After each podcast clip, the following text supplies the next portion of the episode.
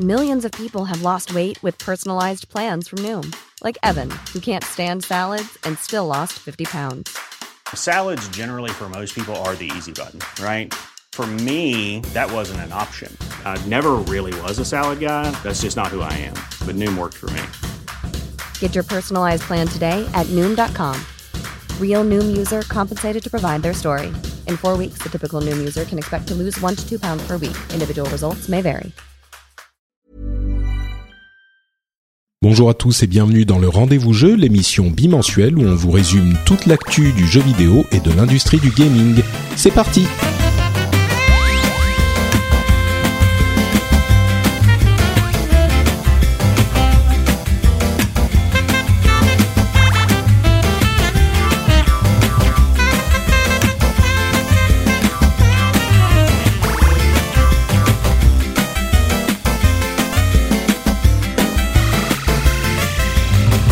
Bonjour à tous et bienvenue sur le Rendez-vous Jeu, l'émission où on vous résume toute l'actu du jeu vidéo, euh, qu'elle soit sur console, sur PC, sur mobile même.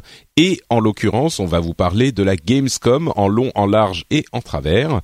Je suis Patrick Béja, votre hôte qui vous reçoit dans cette émission et j'ai le plaisir pour m'accompagner d'avoir Irène qui a réussi à rentrer chez elle.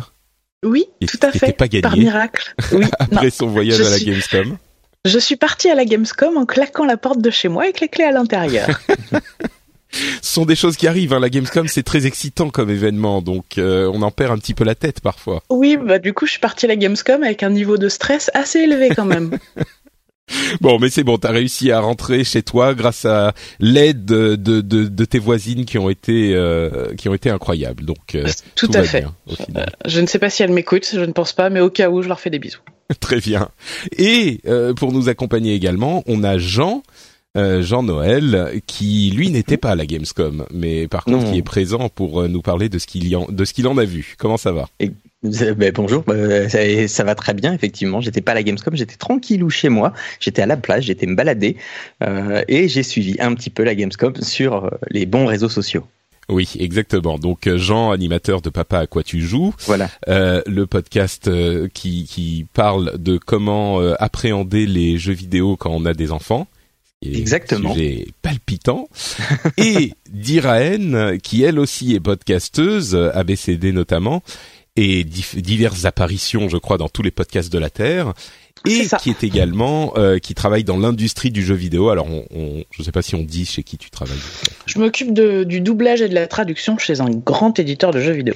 Voilà. Et ça bien évidemment, comme ça. bien évidemment, ça n'est pas euh, en cette qualité que tu es présente là aujourd'hui chez nous, euh, mais quand Bah, même, J'espère, parce que j'ai rien préparé sinon. Mais euh, quand même, ça veut dire que tu es euh, tout le temps à la Gamescom et ça va mener à ma première question sur cette édition 2017. En gros, tes impressions euh, euh, comme ça générales sur la Gamescom de cette année. Tu, es, tu étais sur place et tu as suivi l'actu- l'actualité.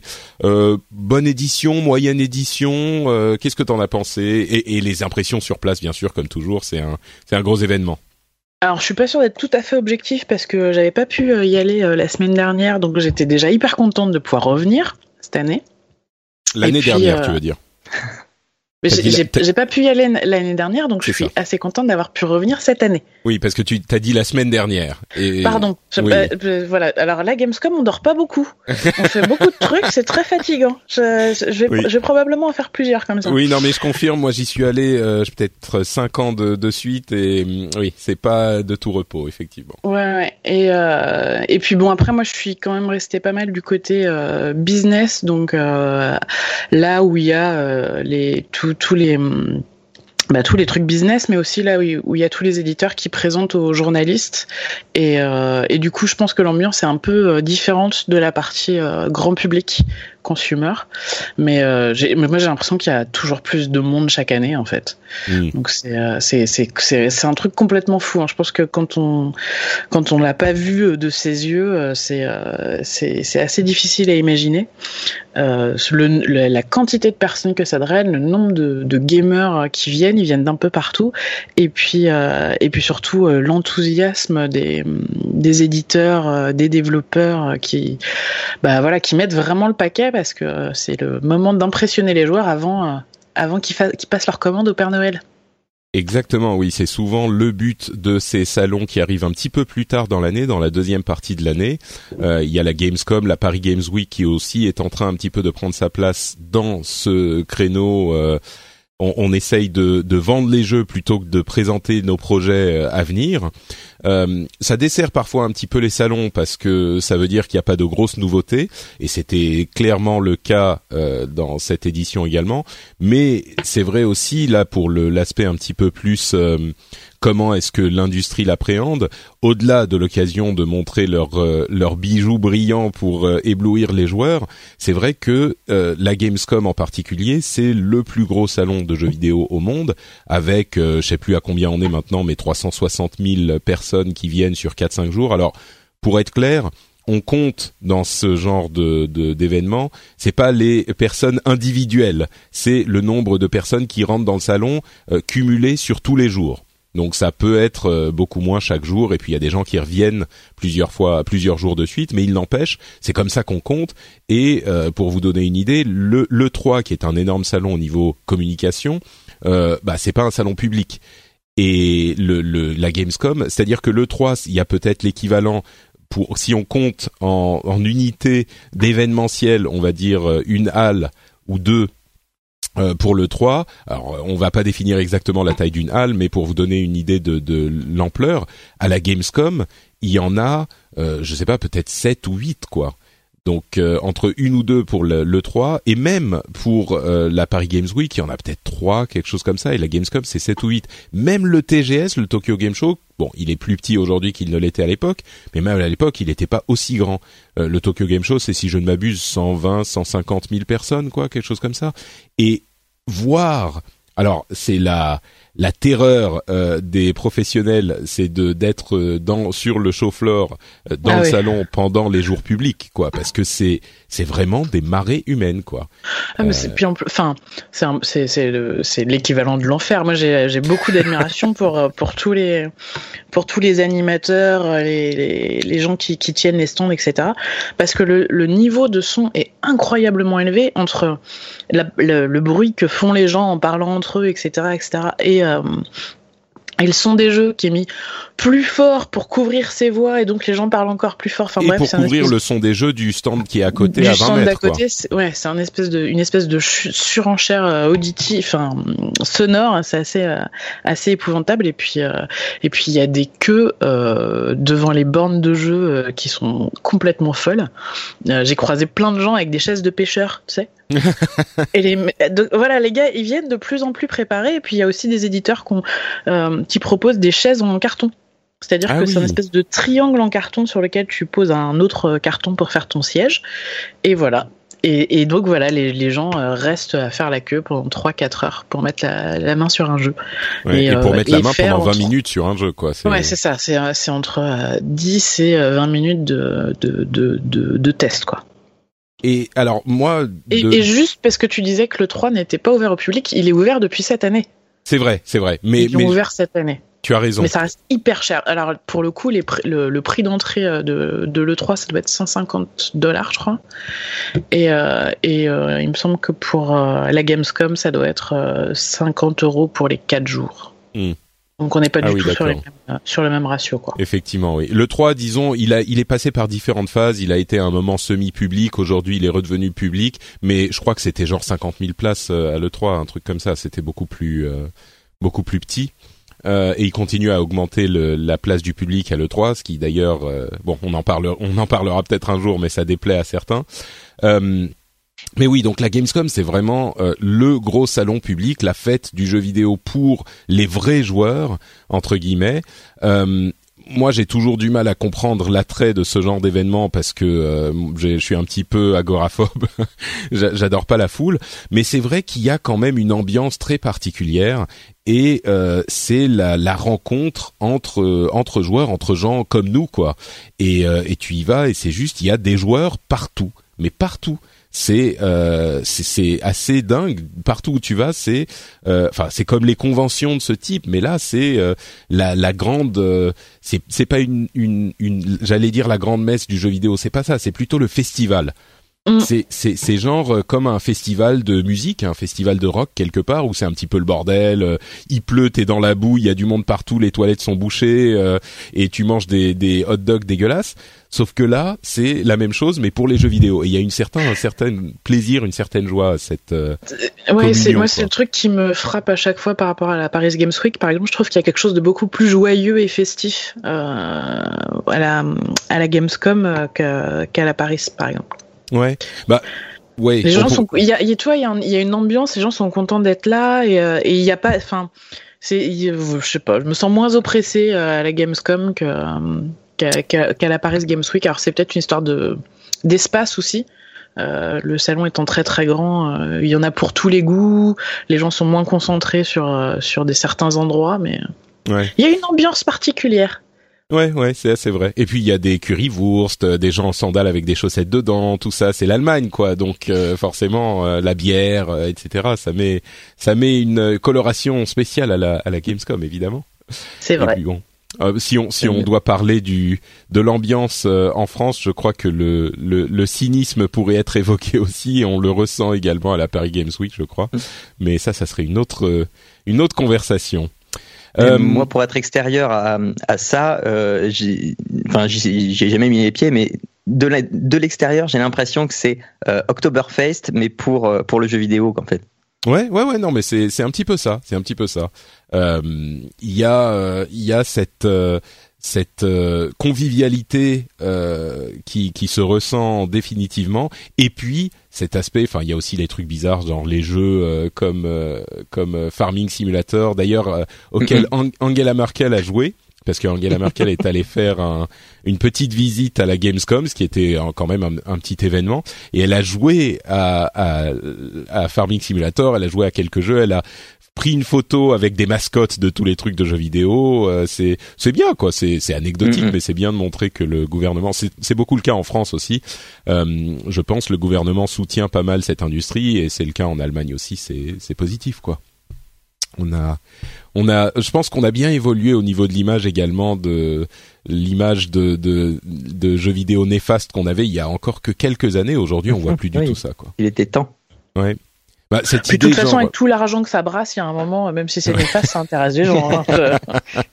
non, c'est sûr. Mais tu sais, le, ne serait-ce que la Gamescom euh, aurait aurait donné lieu en France, en, en Allemagne, à des articles du genre ah tu vois des trucs un petit peu condescendants euh, tous ces les jeunes qui passent leur temps devant le, les jeux vidéo ou devant la télé ou machin et aujourd'hui ça se voit même plus quoi ce genre d'article même si c'était pas la norme il y a quelques années on en voyait encore il y a quoi 5 10 ans et aujourd'hui ça se voit plus du tout donc euh, enfin bref les jeux vidéo sont acceptés c'est pas un scoop euh, continuons plutôt euh, à examiner ce qui s'est passé à la Gamescom un petit peu plus en détail maintenant en parlant de cette conférence Microsoft qui a ouvert le festival de la Gamescom. Et je dis conférence, mais c'est pas exactement euh, conférence qu'il faudrait dire, je crois, parce que c'était pas un. Enfin, ils ont dit que ça allait être un truc de petite ampleur, mais au final, bah, je, bon, je vous dirai ce que j'en pense ensuite. Euh, Est-ce que vous l'avez vu et, et qu'est-ce que vous en avez pensé Peut-être Jean, euh, t'as regardé le, le, la Alors, euh, je l'ai regardé, je l'ai survolé, euh, je l'ai survolé un petit peu en profondeur, mmh. mais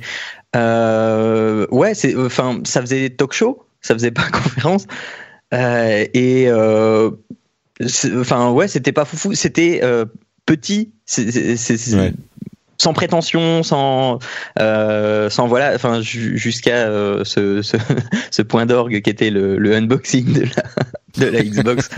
euh, voilà, mais euh, non, bah, un, un, un, truc comme ça qui se laisse regarder. Tu sais pas que c'est Xbox, euh, tu sais pas que c'est Microsoft, tu sais pas que c'est Xbox. Bon bah voilà, tu vois des gens qui parlent. Ouais.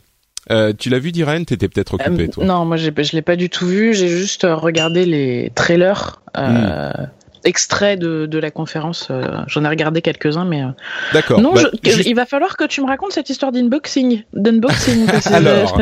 je, t'avoue que ça sonne bizarre. Bah écoute, ce qui s'est passé, c'est que euh, bon, d'une part, la conférence en elle-même, pour ceux qui l'ont pas vue, c'était, euh, je vais être clair, et même si certains vont être euh, encore énervés, que on va avoir l'impression que je m'acharne contre Microsoft, c'est vraiment pas le cas. Mais le fait est que cette conférence, c'était un petit peu décevant euh, dans la forme, d'une part, parce que c'était trois personnes ou deux personnes sur un canapé qui recevaient des gens pour qui allaient vendre leurs jeux, et ça faisait en fait, je me disais, ils ont l'occasion de faire un truc genre euh, Nintendo Direct. Pourquoi pas? Euh, Les Nintendo Direct, c'était hyper bizarre, on s'en moquait au début. Aujourd'hui, bon, ils ont leur charme, euh, c'est honnête, tu vois, et bon, pourquoi pas? Et en fait, c'était pas vraiment un Nintendo Direct, c'était plutôt genre un Nintendo Treehouse, c'est-à-dire les gens qui sont qui viennent jouer à des jeux qui ont déjà été présentés. Et en fait, je le disais dans la version anglaise de, de l'émission, dans Pixels, en fait, c'est même pas Nintendo Treehouse, ça m'a fait penser au euh, PC Gaming Show de l'E3. Oh la vache. Voilà, non mais exactement. Et, et, sincèrement, je pense que même les gens qui sont euh, euh qui attendaient, enfin qui, qui apprécient Microsoft. Euh, vont être d'accord pour dire que la conférence n'était pas franchement réussie.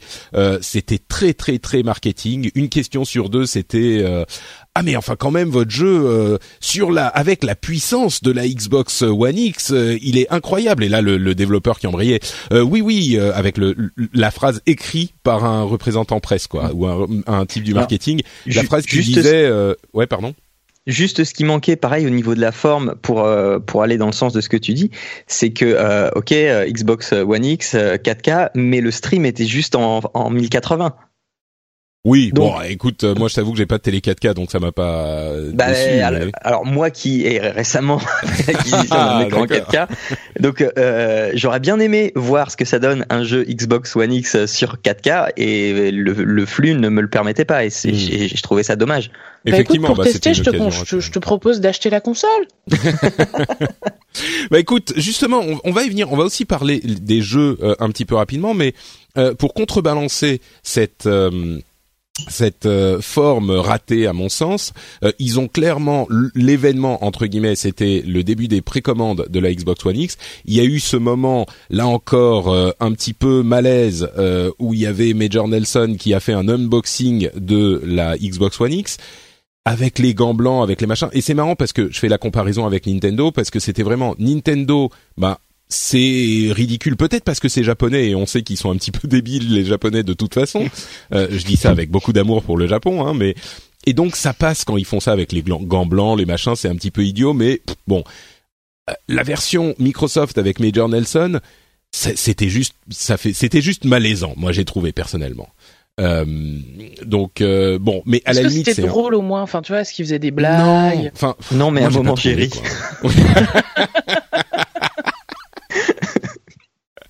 bah oui, effectivement, je pense que ça décrit bien la situation. Bien joué, Jean. Euh, mais bon. Donc il se prenait très très au sérieux, quoi. Non, non, bah c'est Major Nelson, tu vois comment il est, quoi. C'était, euh, c'était pas très au sérieux, mais c'était genre, euh, surtout que toute la communication sur euh, la Xbox One X, c'est genre la console la plus puissante de l'histoire et sentez la puissance dans vos mains, machin. Ce qui est vrai, c'est la console la plus puissante de l'histoire, etc., etc. Mais bon, j'ai trouvé l'ensemble de la conférence, on va pas passer la, tout l'épisode dessus, l'ensemble de la conférence, franchement, euh, c'était pas le bon ton. Euh, moi, j'ai trouvé qu'au niveau communication, ça fonctionnait pas. Euh, ceci dit, et donc j'enchaîne sur ça pour euh, dire un petit peu de bien de Microsoft quand même. Euh, j'ai dit plusieurs fois que la Xbox One X, moi, je trouvais que c'était pas, j'étais pas convaincu qu'elle allait trouver un public large. je trouve que en cherchant bien, c'est ce que je disais dans le rendez-vous tech il y a quelques jours, en cherchant bien, on peut peut-être trouver le public de la Xbox One X, c'est les gens qui veulent une machine super puissante, bah c'est comme ça qu'ils la vendent, euh, genre la puissance d'un PC haut de gamme dans une console euh, à laquelle ils vont pouvoir jouer affalés dans leur canapé pour un tiers ou un quart du prix du PC équivalent. Donc j'admets que effectivement c'est bien le cas. Je pensais que euh, le public qui seraient intéressés par ce genre de machine étaient vraiment réduits, voire même plus euh, euh, moins nombreux que les gens qui étaient intéressés par la PlayStation 4 Pro. Et, vraiment, enfin, j'en étais convaincu. Et eh ben, il se trouve que les euh, premiers retours de des précommandes de cette Xbox One X aux États-Unis et pas seulement aux États-Unis, euh, semble plutôt positif puisque on voit, bon, sur Amazon, c'est le, le tweet qui a fait le tour de de l'internet, le tweet de Daniel Ahmad, qui est un, analyste anglais de jeux vidéo, qui est un, un, pote qui vient dans le dans Pixels de temps en temps, mais ça a fait le tour. Ils ont déjà vendu, enfin en précommande, mais il y a très peu d'annulations en précommande, euh, plus de Xbox One X qu'il n'y a eu de euh, PlayStation 4 Pro sur toute l'année 2017. Donc ça démarre, voilà, et c'est pas que aux États-Unis. Donc il semblerait que euh, Microsoft a vraiment vu un public. Alors c'est le tout début, hein, c'est quelques jours, c'est les précommandes, c'est le premier Project Scorpio. Euh, moi je disais, mais enfin quel intérêt d'avoir une édition spéciale pour une, un lancement de console peut-être, mais une mise à jour de console, ça me paraît bizarre. Bah visiblement ça se vend comme des petits pains. Euh, il semblerait qu'ils ont vraiment euh, euh, bien ciblé le public, euh, qu'il y a un vrai contingent de, de gros fans qui sont qui attendent ce type de machine ça démarre très bien. Donc euh, peut-être que euh, moi et, d'autres, euh, on s'est planté et qu'il y aura un vrai public pour la Xbox One X qui représentera une part. Pour info, les PlayStation 4 Pro représentent 20% des ventes de PlayStation 4 au total depuis son lancement. Alors c'est pas énorme. Si la Xbox One X fait mieux, ça pourrait représenter un petit peu plus. Bon, en tout cas, il y a clairement au lancement au moins un engouement pour cette console, ce que j'attendais pas quoi. Après, la vraie question, c'est est-ce que euh, c'est euh, des, des, des, gens qui sont déjà acquis, c'est-à-dire des gens qui ont déjà une Xbox qui vont prendre une. Euh, ah, ça, je pense que c'est essentiellement le cas, oui. Et Xbox ou au moins des gens qui sont tellement fidèles à la marque Xbox. Je pense pas qu'il y ait de nouveaux acquéreurs, ouais. C'est vrai. Si, parce que s'ils arrivent à grappiller quelques parts de marché à, PS, à Sony, ça pourrait être carrément. Je crois que c'est même carrément pas le but, intéressant pour eux, mais. Ouais, je crois que c'est pas le but. C'est c'est juste un upsell pour des des gens qui sont qui sont déjà. Alors ils ont euh, quand même plus d'une centaine de jeux qui sont améliorés pour la Xbox One X. Euh, donc effectivement, Jean, à défaut d'avoir pu voir ce que ça donnait sur ta télé 4K, euh, bah tu pourras effectivement euh, avoir la console elle-même, pardon, et, et avoir plus de 100 jeux qui seront améliorés. Donc il y a un vrai catalogue. Il faudra voir comment ils sont améliorés. Ça sera, je pense, essentiellement du du au niveau, enfin, genre des textures et de la résolution et peut-être du HDR, mais Bon, il faudra voir. Mais euh, mais voilà, donc il y a un catalogue. Ils ont présenté plein de jeux qui seront améliorés pour Xbox One X, notamment euh, au hasard Assassin's Creed Origins, euh, enfin Shadow of War. Il y en a plusieurs. évidemment, les jeux les jeux Microsoft comme Forza Motorsport 7 qui sort à la rentrée, etc. Et bah justement, ça nous donne l'occasion de parler des jeux qu'ils ont évoqués dans cette dans cette conférence. Est-ce qu'il y a des choses qui vous ont marqué? Il y avait donc euh, assez peu d'exclusivité, c'était le problème dont on parlait à, à l'E3. Euh, il y a eu Record Definitive Edition, je ne sais pas si qui que ce soit attendait une nouvelle édition de Record, mais bon, elle sera disponible. Euh, PUBG, ils ont fait pas mal de, de pubs dessus, enfin PlayerUnknown Battleground, avec cette note que on a l'impression que c'est une exclusivité Xbox au lancement. Euh, c'est pas confirmé, mais il semblerait que ça soit uniquement. Euh, et si c'est le cas, ça veut dire que les, les, joueurs de PlayStation vont devoir attendre probablement un petit peu plus longtemps euh, que les joueurs Xbox pour ah bah pouvoir mettre la main dessus. Ça c'est sûr, ça sera, je pense que ça sera une grosse, enfin une exclusivité temporaire mais assez longue quoi, parce que vu comment ils en parlent, ça sera au moins six mois, un an je crois. Ouais. Euh, bon, il y a eu Jurassic World Evolution qui a été euh, présenté quand même, un, un euh, comment, une sorte de roller coaster tycoon mais dans le monde de Jurassic Park tu peux lâcher tes dinosaures sur les sur les sur les visiteurs. Et rien que pour ça j'adore. Voilà. Euh, oui, alors qu'est-ce qui vous a il y a des trucs qui vous ont parlé dans cette euh, dans cette conf? Euh, oui, enfin moi il y a un truc qui m'a parlé, c'est Cuphead qui a une hmm. direction artistique absolument folle, enfin qu'on a déjà vu, même si on est, enfin même si personnellement j'étais pas né à l'époque, mais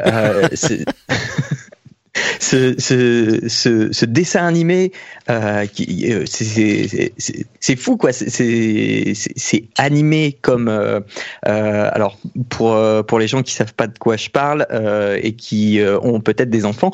du coup, au début des, des nouveaux Disney, il y a un, un, un, petit Mickey qui siffle et, qui, qui, est animé d'une certaine façon. Bah ça ça fait penser un petit peu à ça. Steamboat Willie, ouais. Ouais, voilà. C'est les, bah, les, animations Disney des années 20-30, euh, quoi. Ouais, c'est ça. Et, et c'est juste magnifique, quoi. J'en peux plus de l'attendre, celui-là. bah, celui-là, je pense qu'il y a effectivement euh, là pour le coup, il arrive euh, bah, très très bientôt quoi. C'est le 29 septembre. Mhm. Ouais. Sur Xbox et sur Steam, entre parenthèses. Ils ont beaucoup poussé le PC d'ailleurs. Ils ont poussé Mixer, leur service de streaming. C'était beaucoup beaucoup de marketing cette cette conférence. Ils ont beaucoup poussé le PC, j'ai trouvé. Euh, mais donc Cuphead sera disponible sur euh, sur euh, Xbox et sur Steam. Mais le, la plus grosse news pour Cuphead, c'est que euh, on, on a enfin compris pourquoi il a été décalé depuis tellement longtemps, euh, depuis euh, avant même la naissance de, de Jean. Euh, c'était parce que au départ c'était un boss rush ce jeu. Il y avait Ouais. uniquement des boss et là c'est devenu euh, un run and gun slash euh, shoot them up. Donc il y a vraiment des niveaux à traverser. C'est pas un jeu facile, euh, même s'il y a un mode un petit peu plus facile. Euh, mais donc c'est un vrai jeu complet quoi. C'est pas juste. Enfin bien sûr les boss rush c'est des jeux complets, mais là il y a en plus des boss rush euh, un jeu de- des des des niveaux. C'est un run and gun. C'est un vrai truc plateforme tir entier. Donc ça justifie quand même le, le le retard je trouve. Oui, tout à fait. Et surtout, ça va leur ouvrir un public parce que moi, je, quand j'avais vu Cuphead la première fois, c'était à la à l'E3 il y a deux ans, me semble-t-il. Euh, J'étais super emballée jusqu'à ce que je comprenne que c'était censé être un boss rush et là j'ai fait, je n'y arriverai jamais. Ouais. Et, euh, et là, euh, savoir qu'il y a des niveaux entre, je suis re-hypé à nouveau. Bah, moi aussi, et surtout qu'ils ont euh, qu'ils ont annoncé qu'il y aurait des niveaux de difficulté un petit peu moins élevés. Je pense qu'ils ont vraiment compris que euh, le style graphique et, et en tout cas le jeu dans son ensemble avait euh, séduit énormément de gens. Et je pense qu'ils sont très intelligemment dit, euh, si on fait juste un boss rush, qui sont bien sûr, euh, tout le monde le sait, les boss rush sont très très, très difficiles généralement. Si on fait juste ça, bah il va y avoir beaucoup de déçus et on va perdre un public potentiel. Donc ils ont retravaillé le jeu euh, entièrement et je trouve que c'est très intelligent quoi. Mhm. Donc euh, voilà, il y avait quoi d'autre? Il y avait euh, Surviving Mars qui est euh, le nouveau paradoxe qui ont fait City Skyline euh, qui a qui a l'air assez drôle. Euh, c'est aussi une sorte de bah, SimCity stratégie euh, avec les dangers de Mars avec un ton très euh, satirique ou genre euh, bien sûr sur Mars tout va bien, il y a aucun problème, c'est très sympa, venez vivre sur Mars et évidemment il y a des catastrophes euh, euh, incroyables. Oui, j'adore le, le trailer qui se finit sur euh, sans aucun danger. Et là, tu vois une météorite qui arrive sur la ville. Voilà. Euh, quoi d'autre Quoi d'autre? Donc comme je le Et disais, Forza. Pardon? Il y a Crackdo- Crackdown qui a été euh, qui a été euh, annoncé comme euh, repoussé. C'est ça. Euh, ils ont dit d'ailleurs récemment qu'ils étaient, ils avaient peut-être euh, fait une erreur en l'annonçant trop tôt. Euh, je pense que c'est clair. Malheureusement, Crackdown, qui était l'un des des jeux qu'attendaient beaucoup de gens sur Xbox, bah, il a été décalé à 2018. Euh, La bonne nouvelle, ça veut dire qu'ils comptent encore le sortir, alors que moi je pensais qu'ils allaient le- l'annuler en même temps que les autres jeux qu'ils ont annoncés comme annulés à l'E3. ouais. Je, je- et, et la bonne nouvelle, c'est qu'apparemment il est encore encore vivant, donc euh, bah tant mieux. Ouais. Je- ou tant pis. Est-ce que, quand il va sortir, il va encore intéresser des gens? C'est vrai, c'est ça la vraie question. Ouais, je crois qu'effectivement la hype est un petit peu en train de, de se tarir, mais je préfère ça. Euh, je préfère qu'ils continuent à travailler dessus pour qu'ils sortent bien, plutôt qu'ils le sortent avec la hype et que parce que c'est comme je sais plus qui disait ça, mais euh, c'était sans doute Nintendo parce que dès qu'il y a un truc de bien, c'est Nintendo qui, qui le dit. Non, je plaisante. C'était un japonais, je crois, mais je sais plus si c'est Miyamoto ou un autre de, qui est pas de chez Nintendo, mais il disait. Euh, quand personne ne se souvient de si ton jeu est en retard, par contre, tout le monde s'en souvient s'il est mauvais. Oui. Tu vois? Donc, euh, ou c'est un truc équivalent. Et bien sûr, c'est très vrai. Euh, on a revu Sea of Thieves. Je, bon, je comprends toujours pas. Ça se trouve, ça sera un jeu génial, mais moi, je comprends pas. Euh, Shadow of War, pour conclure là-dessus, qui est pas un exclusif bien sûr, mais quand même, je commence à être un tout petit peu, un tout petit peu inquiet sur Shadow of War. Euh, j'ai assez dit que j'avais adoré euh, euh, euh, Shadow of Mordor le premier. Et là, je Qu'est-ce qui suis, t'inquiète? Raconte-nous tout. je me dis que c'est un petit, peu- j'ai l'impression que c'est un petit peu comme le premier et que à l'époque, euh, le premier, il était sorti quoi en 2014, euh, peut-être même un petit peu, peut-être même fin 2013, je sais plus, je vais vérifier. Euh, et il était bien pour l'époque. Je pense, j'ai l'impression que ça soit un petit peu la même chose, qui est bon, cool, mais en plus de ça, il y a tellement plus de jeux auxquels je veux jouer euh, maintenant que ouais c'était 2014 pardon. Il y a tellement plus de jeux en 2016-2017, il y a tellement de jeux tout le temps auxquels on veut jouer que je sais pas si le fait de refaire un Shadow of War, un Shadow of Mordor, euh, me m'excitera autant. Mais enfin, c'est juste une toute petite inquiétude. Hein. Je suis quand même, je vais, je vais l'acheter et je vais y jouer, j'en suis sûr. Mais voilà, j'ai juste, j'ai eu ce petit moment de, euh, est-ce que, je sais pas, on verra. Mais euh, après, pour avoir discuté avec quelques personnes qui ont mis la main dessus et puis euh, qui ont échangé un peu avec les développeurs, clairement, c'est c'est un c'est ils n'ont pas tout refondu. C'est un espèce de 1.5. Euh, bah, comme toutes les suites, quoi. On s'en plaint de temps en temps, mais les suites, c'est toujours ça. C'est une amélioration. C'est-à-dire qu'ils ont identifié toutes les faiblesses, ils ont écouté les joueurs et puis ils ont décidé de, bah, de, d'améliorer euh, tout ce que, tout ce que, mm. tout ce qu'en effet était un peu faible. Donc il y a plein de choses qui étaient, euh, entre autres, il y avait des mécaniques de gameplay qui étaient super cool, mais plus tu t'approchais de la fin du jeu, plus elles étaient visibles. Bon, bah, ils ont, ils ont bossé un petit peu ça pour que pour que ce soit un peu plus euh, invisible pour les joueurs et puis qui, mm. que ça gagne un peu en profondeur. Et là, je parle des systèmes de Nemesis. Ouais. Et euh, mais voilà, oui. Bah, après, il est super chouette et les gens qui tout unanimement, tous les gens qui qui, qui ont mis la main dessus ont, ont passé un bon moment et l'ont trouvé euh, plutôt cool. Après, est-ce qu'il arrivera à se faire sa place sur le marché au moment où il va sortir? Il est prévu pour quand? Euh, Que je dise pas de bêtises, c'est le 10 octobre? Ouais, c'est ça, 10 octobre. Ouais, ça, ça, va peut-être être douloureux de sortir au milieu de, de tous les jeux de Noël. C'est vrai. Mais bon, enfin, euh, moi, c'est vraiment une mini inquiétude qui est qui est irrationnelle, quoi. Je sais à quoi m'attendre et je pense que c'est ce qu'on va avoir. Mais bon, tu me rassures un petit peu aussi. Euh, je pense que c'est c'est c'est la même inquiétude en fait que j'ai pour Destiny 2. Et Dieu sait que j'aime Destiny. Mais euh, j'ai des petits moments comme ça où je me dis, euh, est-ce que ça sera vraiment genre, est-ce est-ce que mon excitation pour ces jeux est justifiée? Bon, bah on verra. Euh, donc je pense que c'est à peu près tout pour Microsoft. Est-ce que vous avez des choses à ajouter? Ah mais non, attendez, je dis une bêtise. Euh, oui, quand oui, non mais quand même. Euh, c'est parce que c'était pas annoncé pendant la conférence, c'était quelques heures après. mais vas-y, Diren, t'as l'air. T'as l'air de... Age of Empire 4, voilà. quoi. Oui. Ah ça te laisse sans voix. c'est à peu près tout ce que je peux dire. bon, c'est Relic euh, qui fait euh, Age of Empire 4, euh, donc c'est plus le même développeur, mais enfin quand même, je pense qu'on peut faire confiance à Relic. Le trailer d'annonce, bah c'est juste un trailer d'annonce, on voit rien ni du gameplay ni de ni de rien du tout.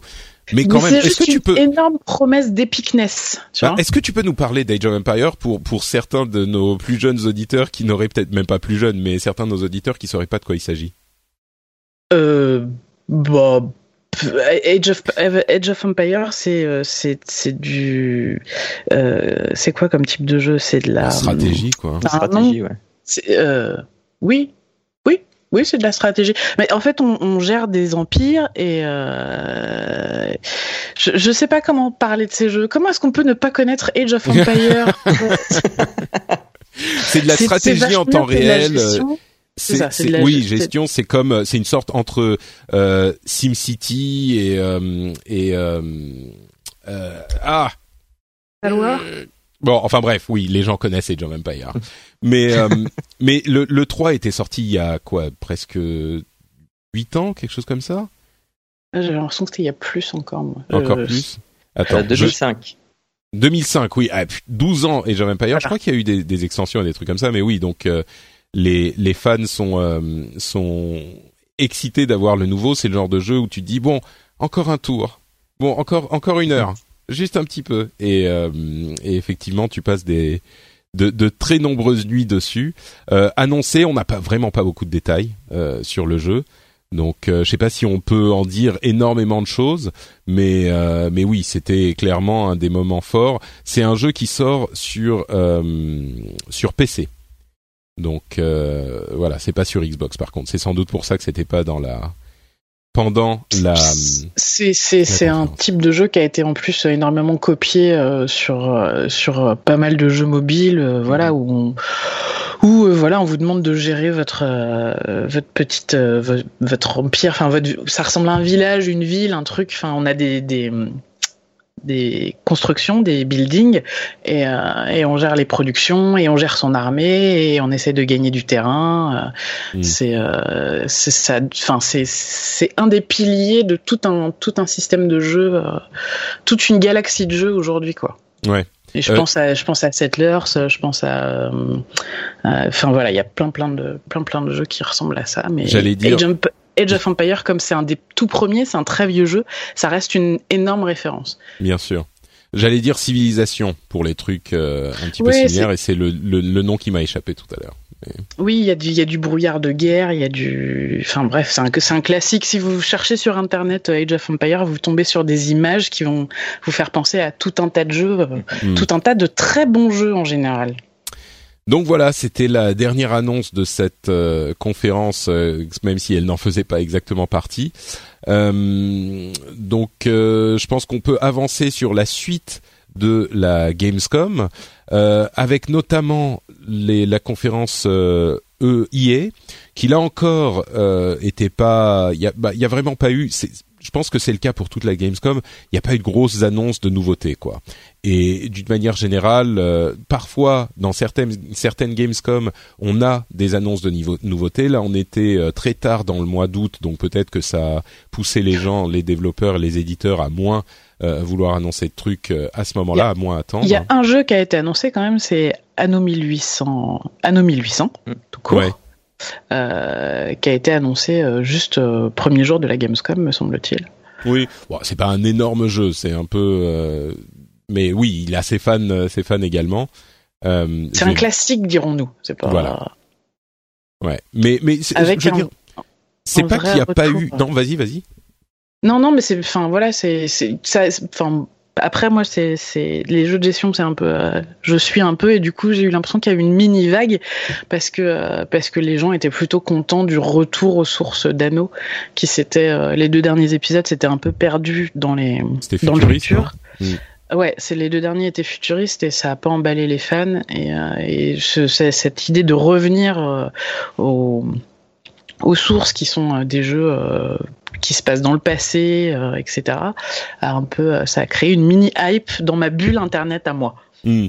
Non, mais c'est sûr. À vrai dire, euh, peut-être que je décris pas bien la Gamescom en disant qu'il y avait pas grand-chose de, de, de grosses annonces et de trucs excitants, parce que il y a eu, il y a, enfin, c'est évidemment un salon comme ça, c'est l'occasion de, de, pour plein de développeurs et d'éditeurs de montrer leurs jeux et de parler de, de leurs produits. Et il y a eu plein de petits trucs à, tel point que on peut pas parler de tout ce qui s'est passé à la Gamescom. Et je suis sûr qu'il y a des auditeurs qui nous écoutent et qui vont dire ah mais s'il y avait ça et ça et ça.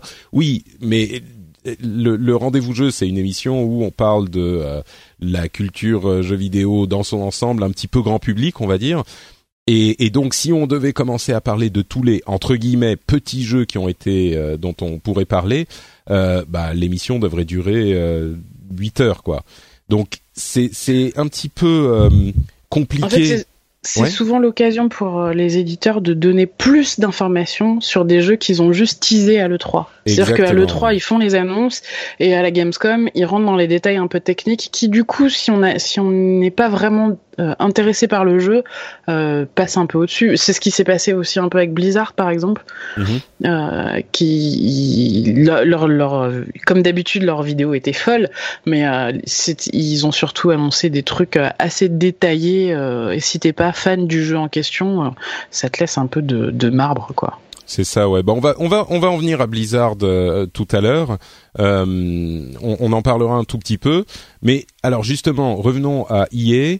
Euh, ils ont parlé de l'extension Dogs and Cats pour euh, The Sims 4 qui, je pense, a été une petite explosion de joie dans la communauté de Sims. Ceci dit, si, si, je jouais à The Sims, je crois que ces petits chats qu'on peut euh, customiser euh, comme on veut, ça serait une sorte de, de, plaisir intense, quoi. Ils étaient hyper mignons. Et il va bah, arriver sur PS4 et Xbox One. Les éditions avec les, les extensions avec les animaux, c'est, on sait que c'est, elles sont très, en général très bonnes euh, dans The Sims. Euh, Battlefront 2, ils ont montré le combat euh, vaisseau, enfin le combat spatial. Euh, qui a l'air assez cool. Encore du contenu pour Battlefield 1. Enfin, ce jeu, il meurt jamais, quoi. C'est incroyable le suivi qu'ils ont fait sur Battlefield 1. Euh, et enfin voilà, la conférence 3, je pense qu'elle était encore plus euh, euh, comment dire passable que la, la, conférence Microsoft en ce sens qu'il n'y avait pas grand chose de super intéressant à moins que vous ayez retenu des choses. Fait Feu, ah oui, je, sais pas comment... ah, oui, oui, je ne sais pas comment parler de ce jeu. Feu. non, je crois que c'est fait. Ça se lit fait. Euh, oui, alors celui-là, je pense qu'effectivement, euh, c'est l'un des jeux qui a séduit l'ensemble de la Gamescom. Euh, un jeu, c'est EA Original, je crois. Je sais plus quel est leur label pour les jeux similaires. Si, c'est Original.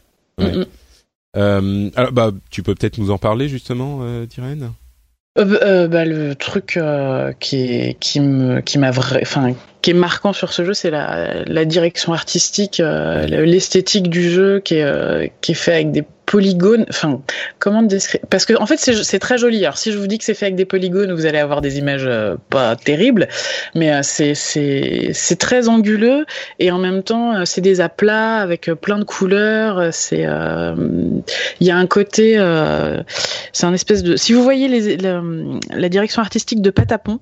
C'est un mm. peu ça en 3D et très coloré.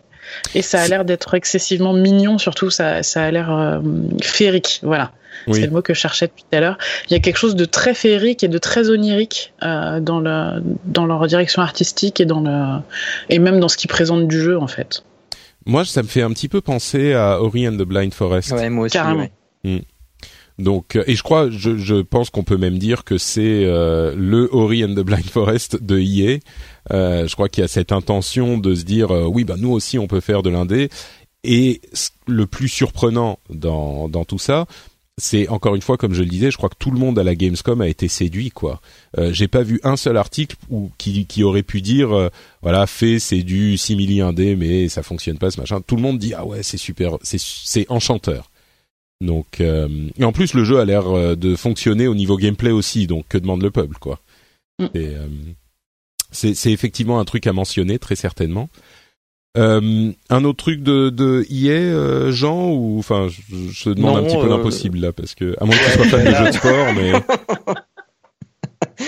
non, non, non, d'accord, très bien.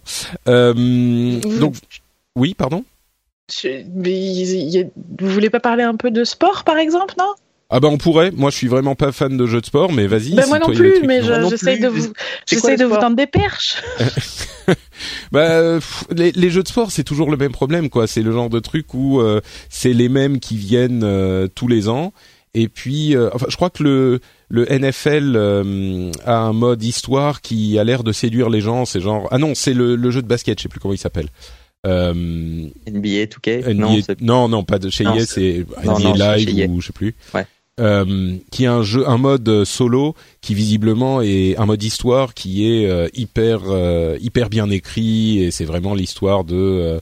Enfin, c'est c'est c'est genre un mode solo qui qui qui a l'air d'avoir de, de valoir le mode solo quoi. Donc Bon, je sais pas, mais à part ça, euh, hormis la perche tendue euh, d'Irène, je sais pas ce que je peux dire de plus des jeux de sport parce que c'est toujours les mêmes, c'est toujours le même problème. Euh, oui, mais c'est pas moi qui vais t'aider. Hein. Ouais, je pense qu'il faut être très très, euh, enfin, faut vraiment suivre l'actu de ces jeux en particulier. C'est comme un MMO quoi. Euh, si tu tu parles de la nouvelle extension de World of Warcraft, quand quand il y en a une qui est annoncée, moi je pourrais t'expliquer tout dans les détails, mais c'est parce que j'aime World of Warcraft. Je crois que les gens que ça intéresse pas sont moins euh, moins client quoi. Donc euh... Alors après, d'un point de vue purement factuel, euh, sur le stand de, enfin sur la partie euh, IA, Boost IA accessible aux, aux consommateurs, euh, ils au niveau déco, ils avaient mis le paquet. C'était vraiment hyper chouette. Il y avait une espèce d'énorme arche euh, pour euh, Need for Speed avec des ah voitures dessus. Ils ont remontré effectivement ces Payback, Need for Speed Payback. Ouais qui est vraiment, bah, comme on le disait les autres fois, euh, euh, Fast and Furious, euh, need, need for fast and need for furious, quoi. Voilà. Et, puis au fond, il y avait Battlefront avec le X-wing, la, il y avait les, la garde impériale, oui, la garde impériale. bref, niveau déco, c'était, c'était, ça pulsait grave. Et puis, et puis leur jeu de foot là. FIFA? FIFA, merci. Oh là là, la fatigue. euh, pareil, un énorme mur de, de FIFA. Euh, voilà, le, le, côté IA était euh, très flamboyant. Ouais, bah FIFA c'est sûr. Enfin, c'est le genre de jeu dont on parle pas forcément beaucoup, mais enfin c'est les le, le, gros des ventes quoi. C'est euh, euh, les jeux de sport et FIFA en particulier, on le sait bien, euh, c'est un petit peu comme Call of Duty à l'époque. Voilà, il y a il y a ces, ces fameux joueurs qui jouent à deux jeux dans l'année, Call of Duty et FIFA, et ils sont très très très nombreux. Donc euh, oui, effectivement. Peut-être qu'il faudrait faire un spécial jeu de sport un jour dans le rendez-vous jeu. Il faudra que tu invites des spécialistes du coup. Oui, oui, je sais. Il faudra qu'ils m'expliquent, euh, qu'ils m'expliquent quand tout, comment tout ça marche. Mais n'étant déjà pas super fan de sport dans la vraie vie, je crois que c'est ça le problème. Euh, Oui.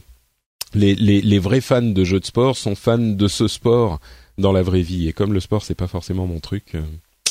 Mais est-ce qu'il y a d'autres euh, euh, stands qui t'ont marqué euh, si t'as eu le temps de faire un petit peu de de tours Bah, en fait, euh, moi j'ai eu le temps de faire un seul haul sur euh, trois. Ah, tu vois. Donc euh, voilà, j'ai vu euh, EA, euh, donc le, le, le, le hall où il y avait EA, il y avait aussi Square Enix avec les fans de Final Fantasy. C'est-à-dire que même pendant la journée presse, il y avait pas mal de cosplay et, et pas mal de, de, de, de gens qui étaient là pour Final Fantasy. Et puis et puis Ubisoft. Voilà, c'était le, le, les trois trucs que j'ai pu- que j'ai pu voir.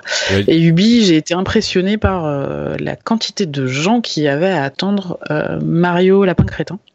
Oui. Euh, parce que ça reste un jeu de niche et que du coup, enfin voilà, ce jeu-là c'est du stratégie tour par tour et que moi je c'est c'est comme XCOM. Je pense pour moi c'était vraiment de la niche et le mélange Mario euh, Mario euh, stratégique, ça a l'air de marcher. Alors c'est toujours la magie Nintendo qui arrive à casualiser des trucs qui sont euh, qui sont assez pointus en général.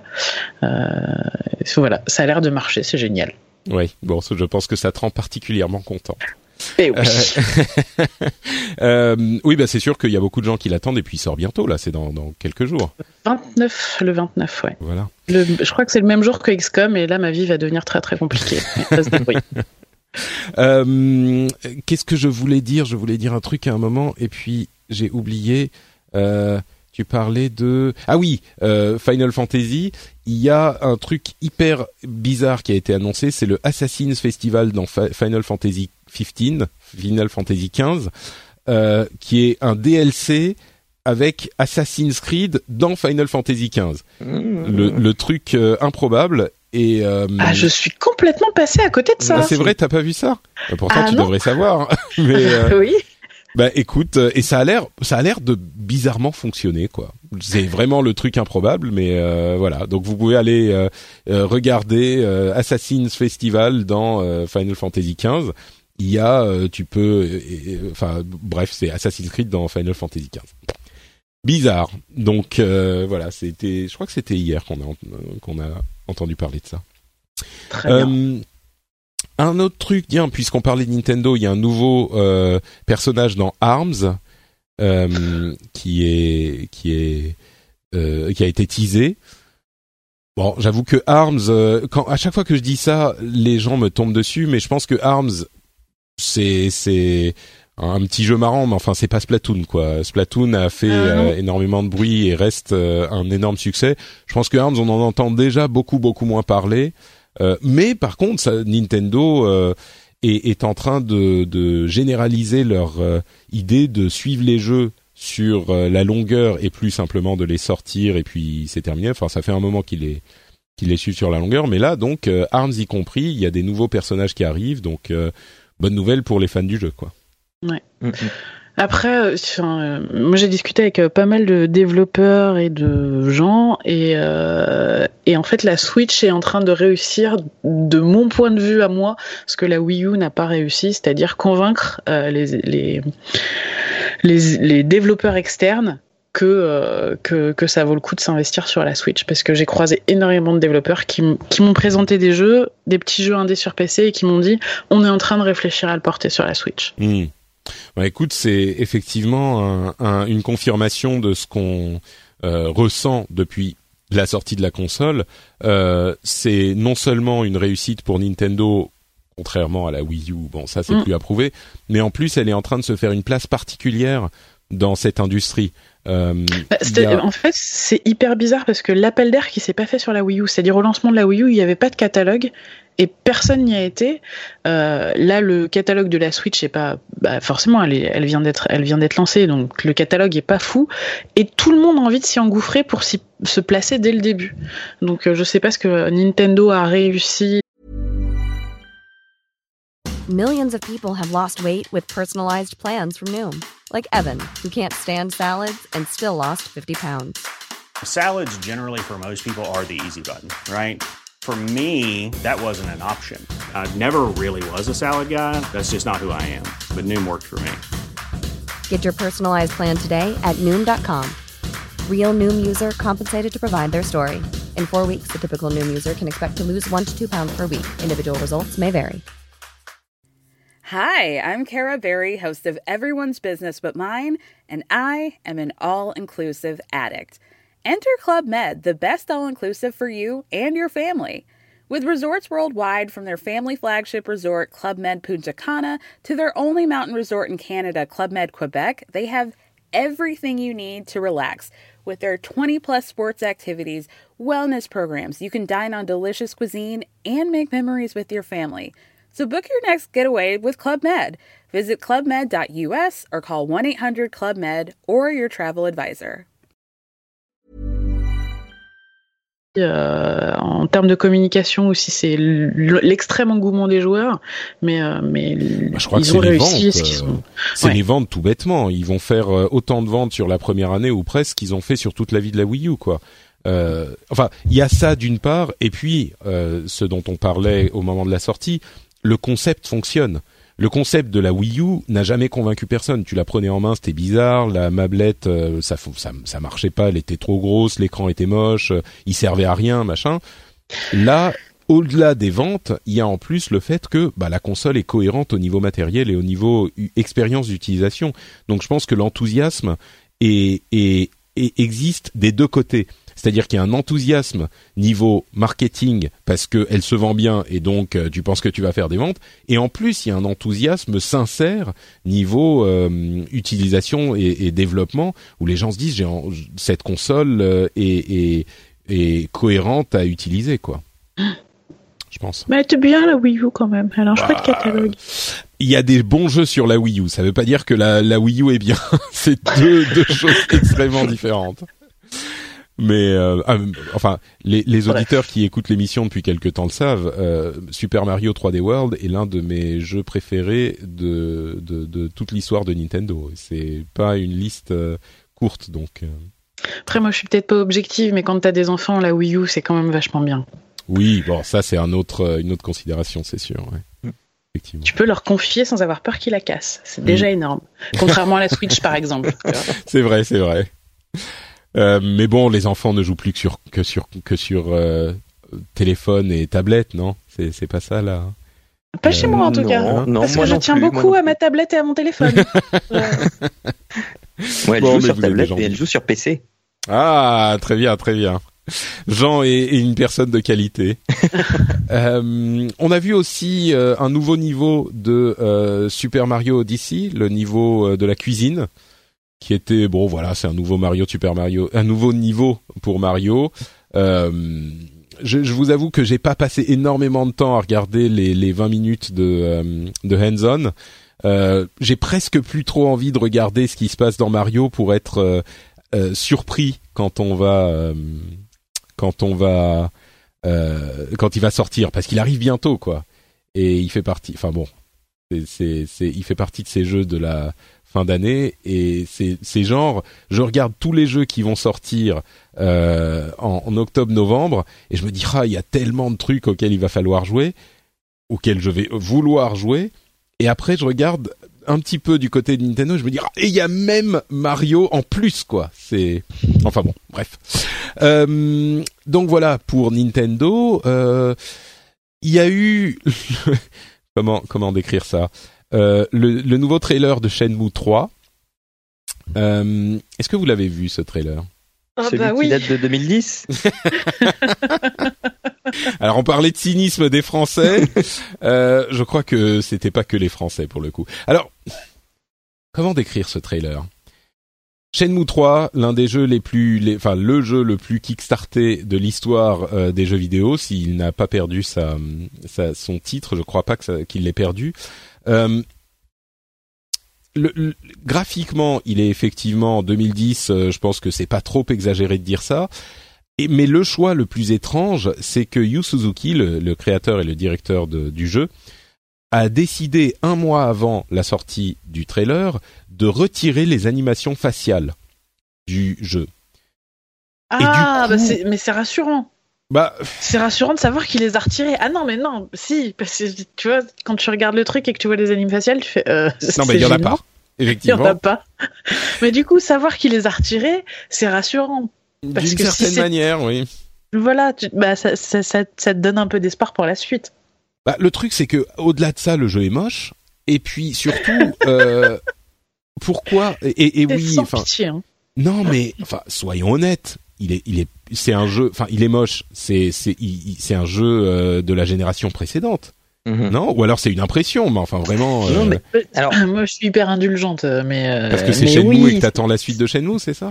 Oui, parce que oui, ça c'est sûr, mais mais aussi parce que j'oublie souvent à quelle hauteur ils ont été kickstartés et que quand tu remets quand tu remets ça en contexte, oui bon bah ça ça fonctionne moins bien, mais ça fait longtemps qu'il bosse dessus, donc forcément, il, il est pas aussi beau que euh, tous les, les jeux euh, qui, qui, qui, sont annoncés maintenant et qui ont une force de frappe, euh, qui derrière eux ont des éditeurs avec une force de frappe beaucoup plus puissante, qui permettent de, de sortir des trucs beaucoup plus jolis. Je me dis que Shenmue aurait pu être plus moche que ce qu'ils nous ont montré quand même. Admettons, oui. Oh, moi, je me suis dit avec un peu de mauvaise foi, enfin bonne ou mauvaise foi, je sais pas, que c'était peut-être aussi euh, indirectement volontaire de garder euh, ça comme ça pour ne pas trahir l'esprit de ce qui avait été fait précédemment. Parce que si tu euh, le transposes avec des avec des visuels à la, à, la, pointe, du coup tu risques de trahir la fanbase qui est énorme et, de, de dire que ah non lui c'est plus mon héros. Mmh, Donc parce que c'est vraiment sur les personnages qu'il y a un problème. Oui, oui, non, mais je suis d'accord. Ils sont effectivement assez fidèles. Enfin, une évolution de ce qu'on connaissait à l'époque.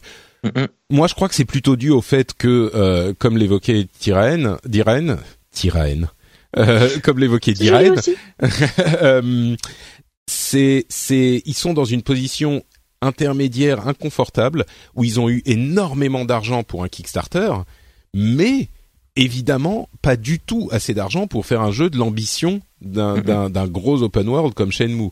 Donc c'est compliqué quoi. Je sais pas comment ils vont réussir à s'en sortir. Euh, je pense que le résultat sera effectivement euh, bah, fidèle à ce qu'on est en train de voir maintenant, c'est-à-dire euh, un, un, truc qui n'a pas le, le léché des grosses grosses productions triple A de cette industrie en général. Euh, mais qui sera pas non plus un indé euh, qui est qui est fabriqué avec euh, trois francs six sous et de l'huile de coude quoi. Donc ça sera un truc un petit peu entre deux chaises. avec le cul entre deux chaises et je crains que ça je enfin ça va satisfaire les super méga fans j'espère qui qui attendent la suite de Shenmue 2 depuis 15 ans mais alors que moi je suis convaincu qu'on sera déçu mais on sera quand même content on sera des déçus heureux, tu vois. Ouais, euh, déçus du, du jeu, mais contents qu'il existe, quoi. Tu vois, enfin, moi, le premier truc qui m'a frappé dans le trailer, c'est que c'est, euh, il n'y a plus aucun environnement urbain quasiment. Hmm.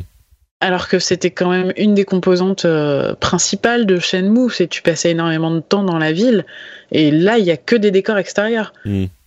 Bon, peut-être qu'ils sont en train de travailler sur les sur les décors urbains et qu'on les verra ensuite. Hein. Écoute, moi j'espère qu'ils sont en train de travailler sur les animations faciales, euh, les animations corporelles, parce que les personnages ont quand même l'air d'avoir des petits problèmes de motricité, et puis euh, les environnements urbains. Ça fait beaucoup de boulot quand même. Oui, hein. bah oui, non, mais c'est ça le problème. C'est un jeu tellement ambitieux. Bon, écoutez, on verra, on verra ce qui se passe. Euh, moi, je, je, suis assez pessimiste sur Shenmue 3, mais on verra.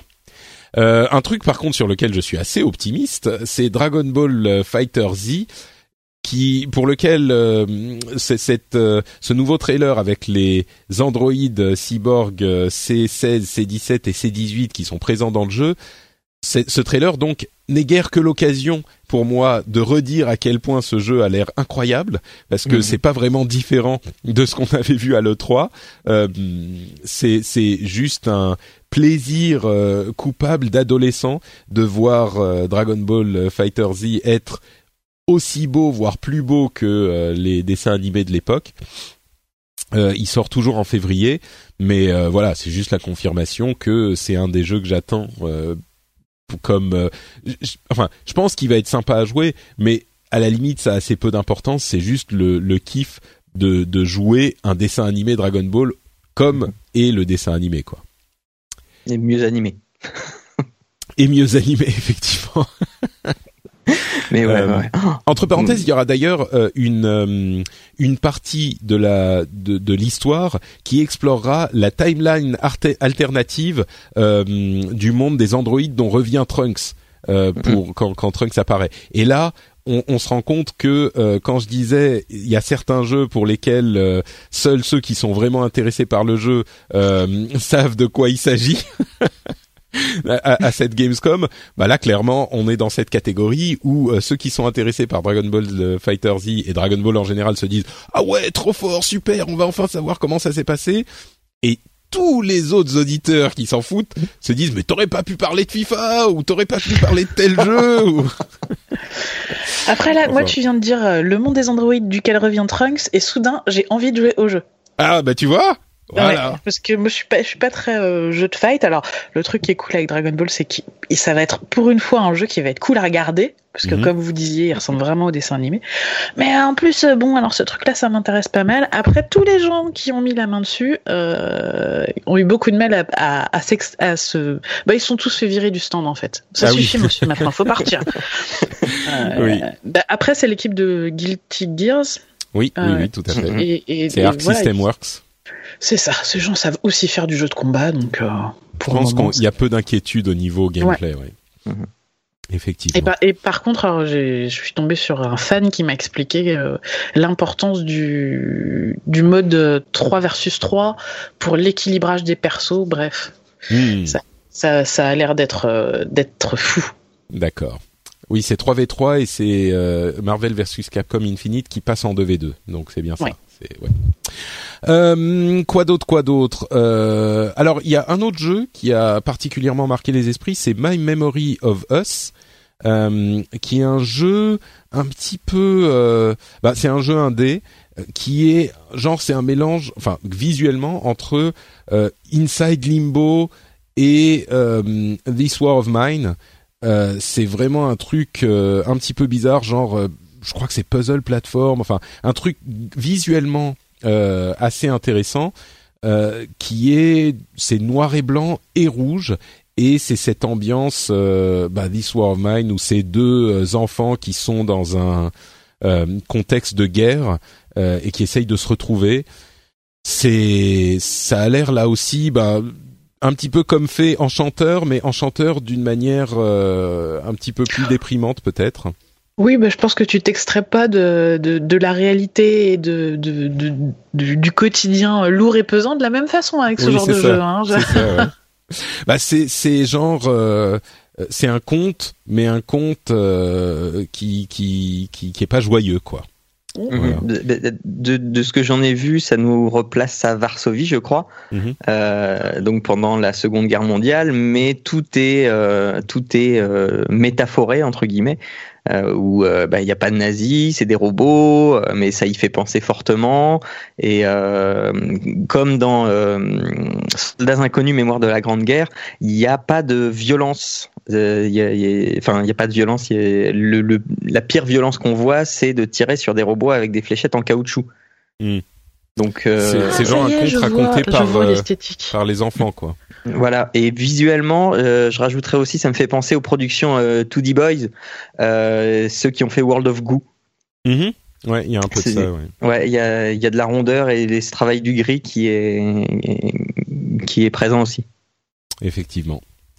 Donc, euh, donc voilà, c'était l'un des jeux qu'on pouvait évoquer quand même, euh, l'un des jeux qui a été Il y, il y a marquant. une, euh, il y a une date de sortie euh, pour euh, My Memory of Us ou? J'ai, j'ai pas l'impression. Attends que je te dise pas de bêtises.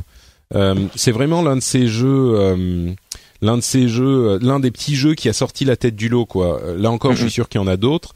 Mais alors attendez, que je dise pas de bêtises. Non, je vois pas de, de date de sortie. Peut-être qu'il y en a une. Je vous avoue que je suis pas certain. Ok. Euh, mais voilà, donc euh, il est effectivement, euh, il est effectivement l'un des jeux qui a marqué les journalistes qui ont eu l'occasion de mettre la main dessus et c'est un tout petit truc quoi. C'est un tout petit développeur. Je pense que pour eux ça a été pour vous donner. ils sont un... polonais. Ouais. Et pour vous donner un exemple, sur le site sur le, le, compte Twitter de My Memory of Us, ils ont 147 followers.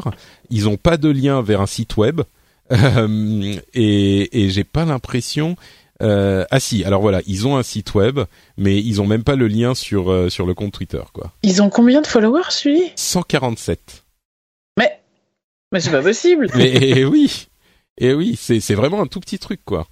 Donc, euh, bref, voilà, c'est le genre de, de truc qui est possible euh, à la Gamescom où les gens peuvent se, justement euh, découvrir des petits des petits jeux de ce type-là euh, au milieu des très nombreux triple A, très nombreux triple A qui envahissent le le le salon. Donc il y a de belles histoires comme ça également. Mhm. D'autres jeux qui vous ont marqué? Je pense que bon, il y a, y a une édition anniversaire 10 ans de Bioshock pour 200 dollars si ça vous intéresse.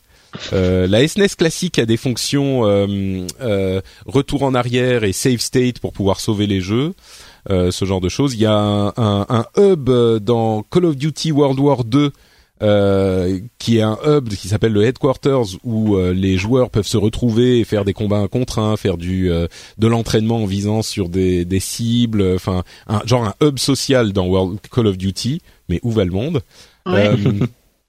D'autres choses qui vous ont marqué avant qu'on alors, il me semble, je sais pas si ça a été annoncé pendant la Gamescom ou juste avant, euh, mais euh, moi c'est surtout, moi j'ai été marqué par l'annonce de la nouvelle 3DS XL euh, Super Nintendo. Ah oui. Oh, oui.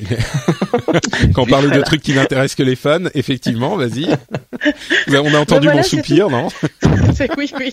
Non, mais voilà, c'est tout. Tu parlais de, de SNES, e donc ça m'a fait penser à ça. Ouais. mais, mais non, mais du coup, non, mais vas-y. non, mais personnellement, je suis hyper contente parce que moi, j'ai toujours pas de, pas la seule. 3DS. Je suis encore sur l'ancien modèle et donc je n'ai pas les fonctionnalités de NFC alors que j'ai plein d'amiibo. C'est très très frustrant. Mhm. et, euh, et, en fait, j'ai jamais trouvé les, les, les collectors euh, XL euh, New 3DS jolis. Et là, c'est la première que je vois qui me plaît. Ouais. Bon, c'est juste qu'elle a un look de Super Nintendo, quoi. C'est ça. Ouais, grise avec les boutons jaune, rouge, vert, bleu. Voilà. Et du coup, si vous si vous avez euh, si vous avez commandé commandé la la SNES e classique, euh, ça peut faire euh, une, jolie collection. D'accord, très bien. bah effectivement, et je, je, je soupire, mais je sais qu'il y a plein de gens qui sont qui l'attendent avec impatience et de collectionneurs qui la qui l'achèteront avec plaisir. quoi d'autre? Bah parlons un petit peu de, de Blizzard justement qui avait euh, quelques annonces dans la catégorie euh, ça vous intéresse si vous aimez les jeux. Il y a euh, un nouveau perso dans Heroes of the Storm, il y a une nouvelle carte dans Overwatch. Dans Overwatch, la carte de Junkertown qui est très inspirée par Mad Max ce qui moi me plaît forcément.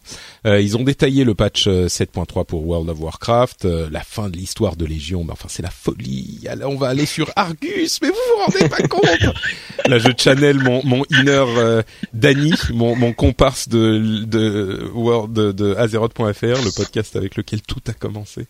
C'est ah mais c'est fou, c'est comme ça qu'il aurait fait Danny.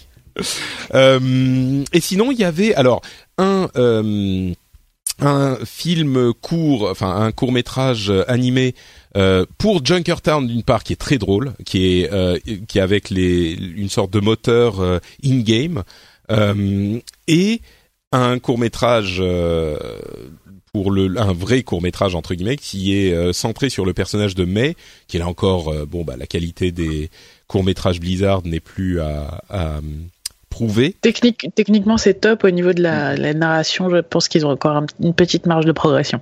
Ouais, t'as pas aimé celui de mai? Bah, En fait, euh, c'est censé être un, un, court métrage assez émouvant. Et j'ai pas, pourtant je suis très très bon public. Hein, j'arrive à pleurer devant des publicités, mais là j'ai pas été, euh, j'ai pas été. J'y ai, ai, pas cru en fait. Les transitions, mm. les transitions émotionnelles du personnage sont rapides. Après, ça reste un court métrage, mais et qui fait quand même 10 minutes. Hein. C'est le plus long qu'ils aient fait. Et, pourtant. Mais, mais par contre, comme à chaque fois que je vois un, une cinématique, un court métrage euh, Blizzard, je me dis mais faites des trucs longs les gars, vous savez faire, euh, voilà, euh, plus, on en veut plus. Ouais. Bon, j'aurais beaucoup de choses à dire moi sur tous ces tous ces trucs là, mais le, le truc que je vais évoquer parce que ça dépasse un petit peu le court métrage, c'est ce court métrage sur Hearthstone, Hearthstone, Hearthstone, les deux prononciations sont valides, qui est pour le coup un vrai court métrage, euh, qualité euh, Disney Pixar machin, où on a euh, qui, alors traditionnellement les courts métrages pour les présentations pour ce jeu sont des trucs avec des images fixes animées. C'est ce style qui a été je pense initié par Blizzard avec Hearthstone et que beaucoup de gens ont repris depuis, c'est un moyen de faire euh, des petites animations sympas à moindre frais. Là, c'est une vraie cinématique euh, qui dure 5-6 minutes où, je vous résume pour ceux qui l'ont pas vu, euh, les, il y a une petite fille qui est perdue dans la forêt, euh, il neige, elle est, elle a froid, elle sait pas où elle va aller. Il y a la petite souris de Hearthstone qui arrive, qui lui file une boîte de Hearthstone. Le moment où elle la touche, elle est transportée dans l'auberge de Hearthstone et il y a plein de personnages super marrants qui sont euh, euh enfin colorés, c'est marrant, ils se mettent à chanter, ils lui apprennent à jouer à Hearthstone et au final elle joue, elle est contente et euh, elle est sauvée et c'est la célébration d'Hearthstone. Et là, tu te dis, euh, je croyais que je regardais un truc Blizzard. Pourquoi je suis chez Disney? C'est vraiment, vraiment ça. Et, et, et, justement, je voudrais vous poser la question. C'est une, c'est une nouveauté pour le jeu Hearthstone. Euh, Qu'est-ce que vous en pensez? Pourquoi ils ont fait un truc comme ça? Parce que je suis sûr qu'il y a plein de gens qui sont hardcore Hearthstoners qui vont se dire mais enfin c'est quoi ce truc euh, de débile, de casual machin? Euh, moi, j'ai mon, j'ai ma petite idée, mais qu'est-ce que vous en avez pensé vous de, au niveau stratégique de cette, euh, de cette, euh, ce court métrage Jean, qu'est-ce que t'as, enfin n'importe qui, peut-être que vous en pensez rien. Hein. Euh, bah, le style, enfin moi, moi c'est déjà ce que je reprochais à, à Overwatch, c'est, c'est, c'est le même style graphique qu'Overwatch, mais encore en plus, en plus poussé cartoon. Euh, je suis pas fan moi, mais je vois. Euh, enfin, ça va permettre de mettre. Alors, ils vont pouvoir mettre en place toute une histoire autour d'Hearthstone avec ce personnage, la, la petite fille qui s'appelle Eva. Euh, enfin, je crois. Hein. Euh, et, et ouais, ils, ils, vont encore essayer d'étendre leur euh, leur tentacule un petit peu au-delà des, voilà, euh, au-delà des, des, des, quelques dizaines de, de millions de, de joueurs d'Hearthstone, euh, pour peut-être euh, arriver à toucher les plus jeunes, arriver à toucher encore plus de, de casual. Mais après, c'est le début d'un truc, je pense, mais on sait, je sais pas trop quoi. Hmm. D'accord, effectivement. Je, je, je m'aligne un petit peu, je vais détailler, mais.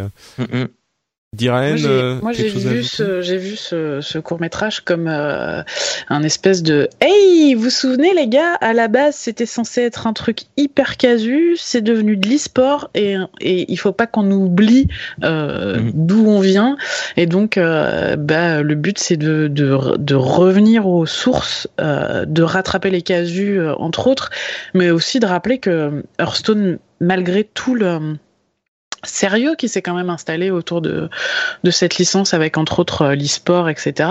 Euh, ça reste quelque chose de léger, de fun. Enfin, le, la, fin du court métrage où euh, l'orque est prêt à, à, taper la petite fille et qui a l'aubergiste qui fait respect.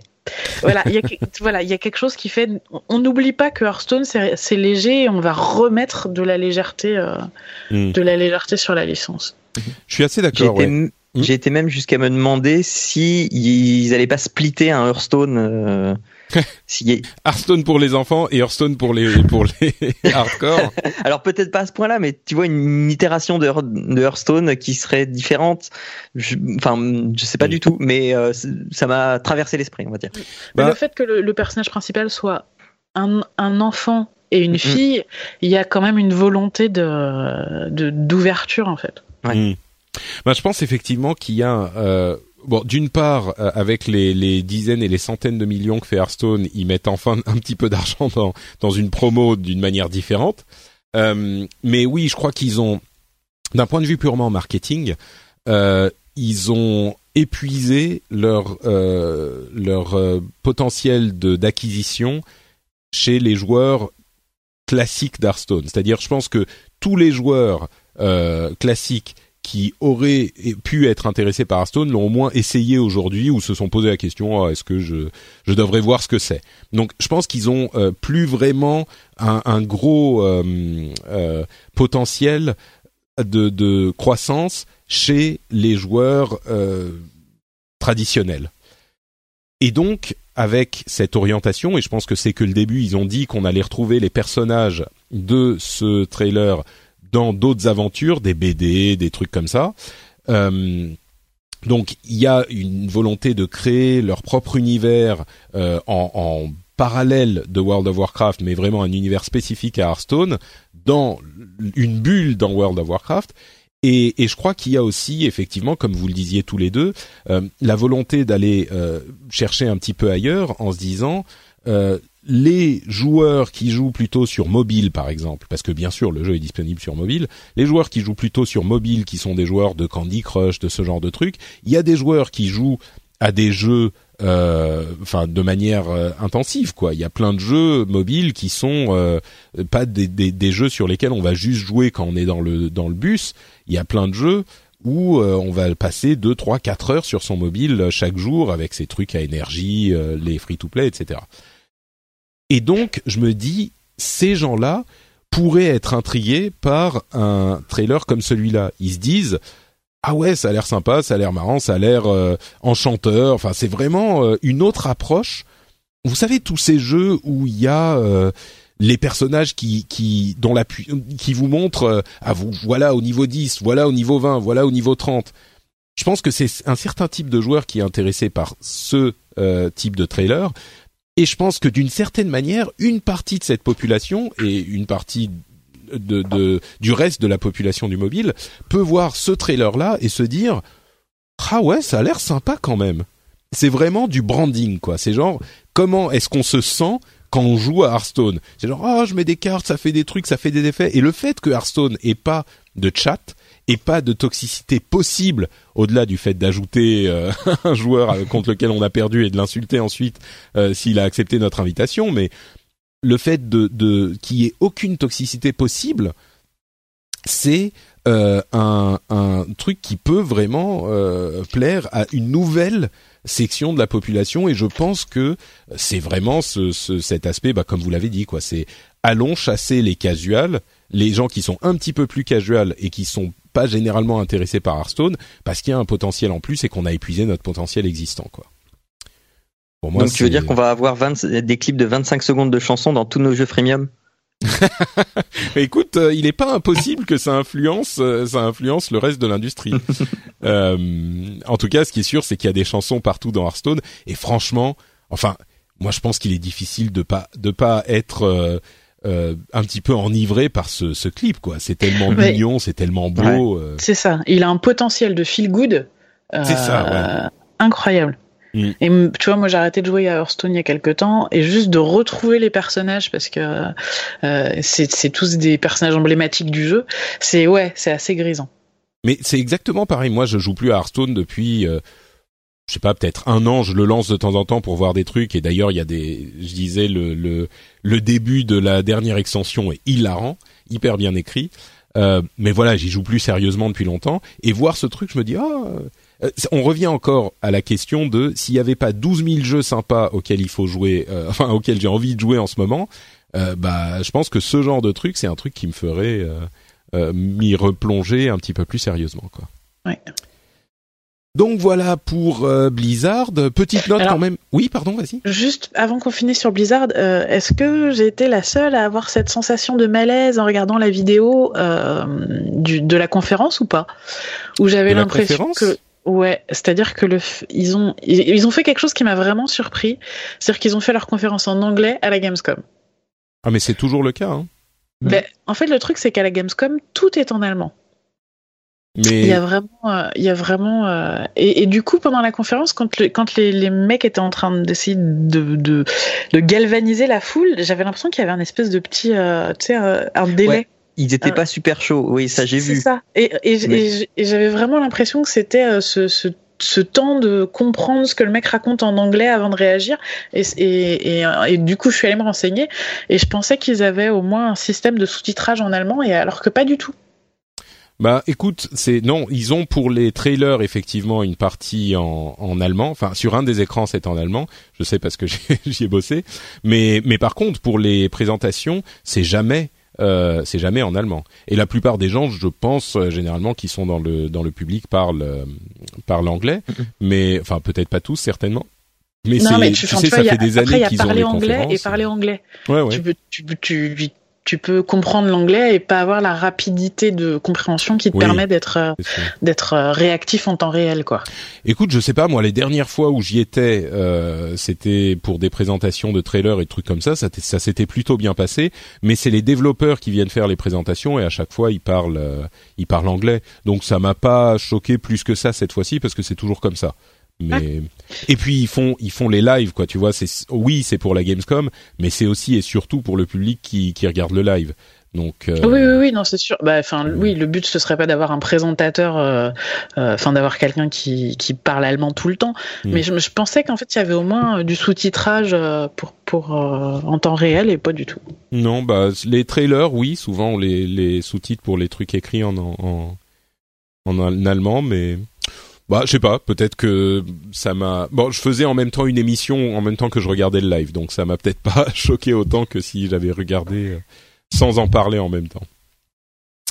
Euh, bah écoute, ça sera un feedback à donner à mes anciens collègues euh, du de, de la des relations publiques euh, chez Blizzard.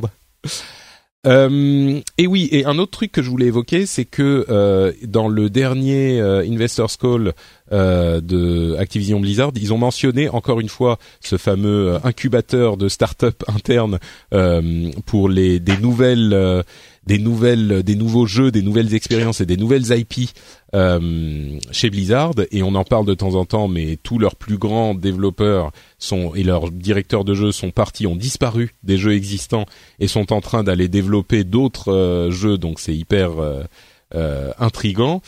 Et, et donc ils disent qu'ils sont en train de penser à différentes plateformes et en particulier le mobile. Donc il n'est pas impossible qu'on voit arriver d'autres jeux spécifiquement conçus pour le mobile euh, d'ici quelques temps de chez Blizzard. Et moi, je crois que si Cory Stockton n'est pas en train de développer un jeu sur Switch, euh, je crois que, enfin, je sais pas ce qui se passe, mais il y a, y a un truc bizarre. C'est le plus grand fan de Nintendo que j'ai jamais vu dans l'industrie du jeu vidéo. Ça serait tellement bien, un jeu Blizzard sur Switch. Ah, ça serait fou. Hein mais bon, ça ne sont que des spéculations.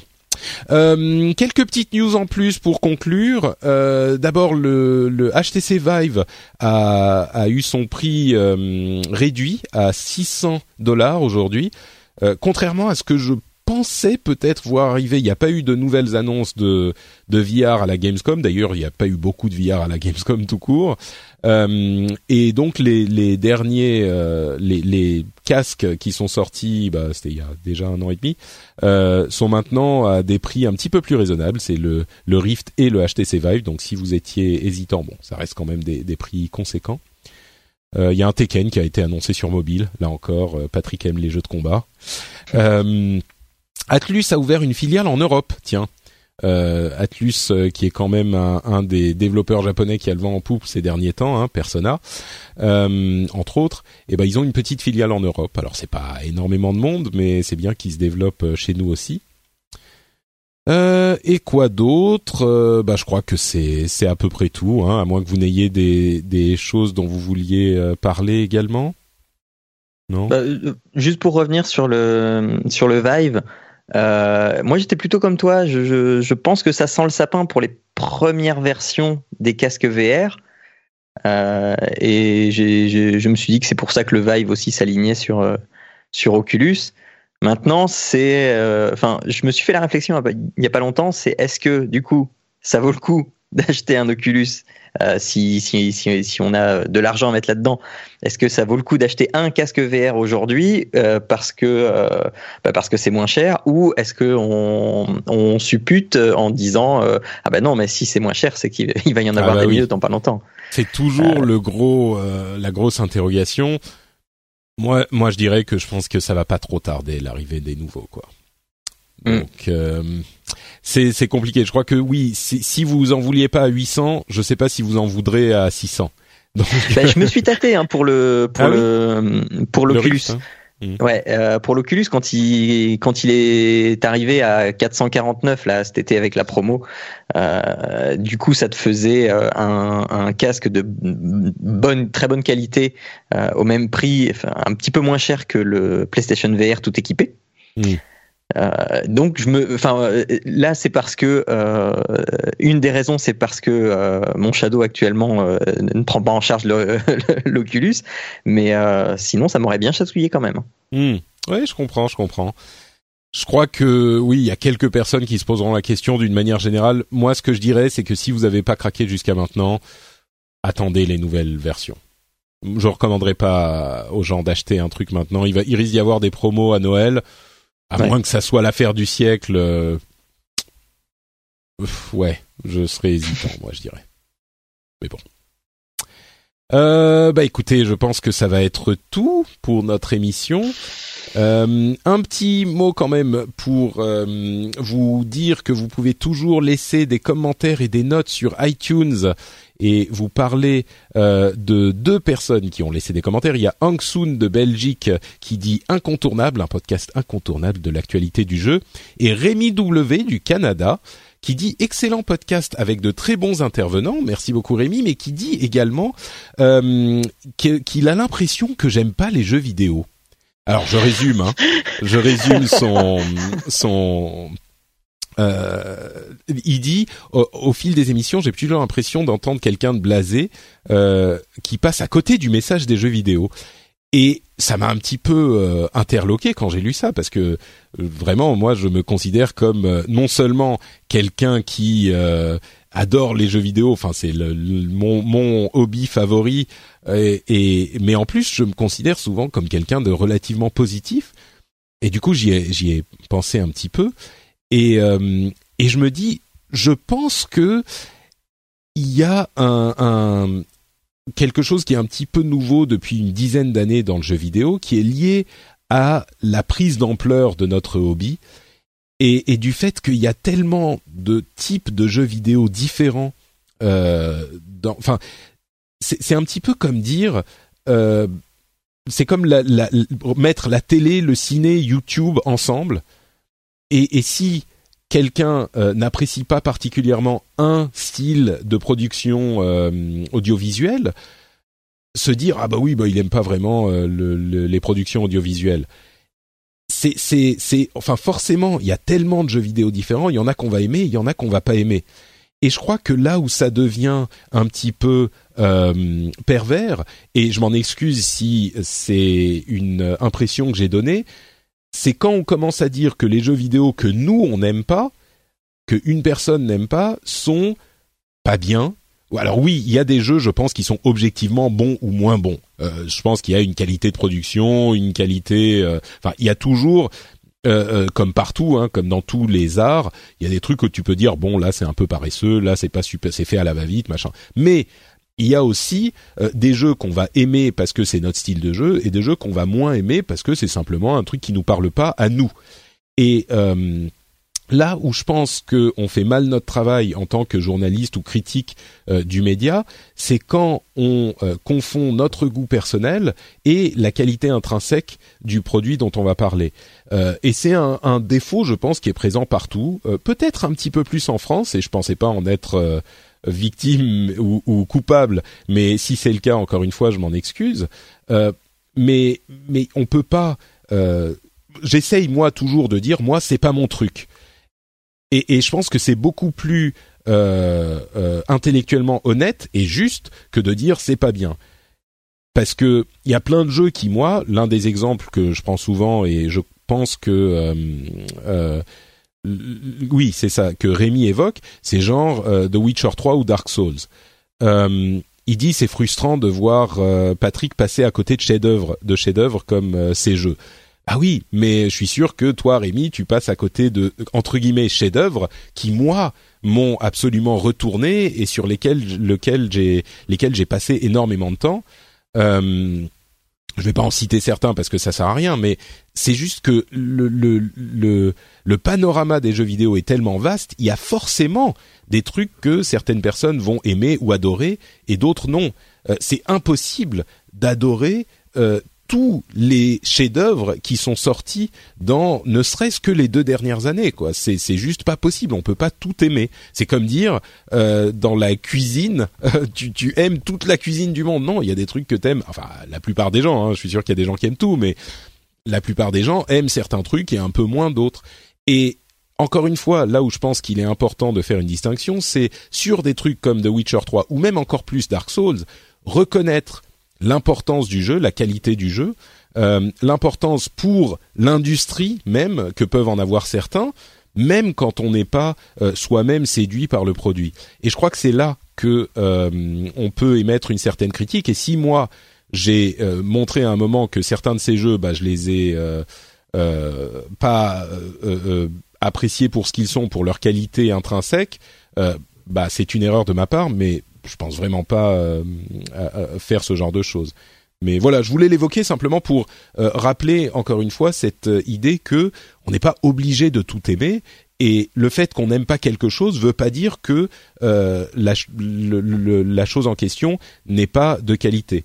Et cette, cette distinction entre ne pas aimer et ne considérer que c'est entre guillemets pas bien ou de la merde comme on a souvent tendance à l'entendre, euh, c'est une distinction hyper importante, quoi.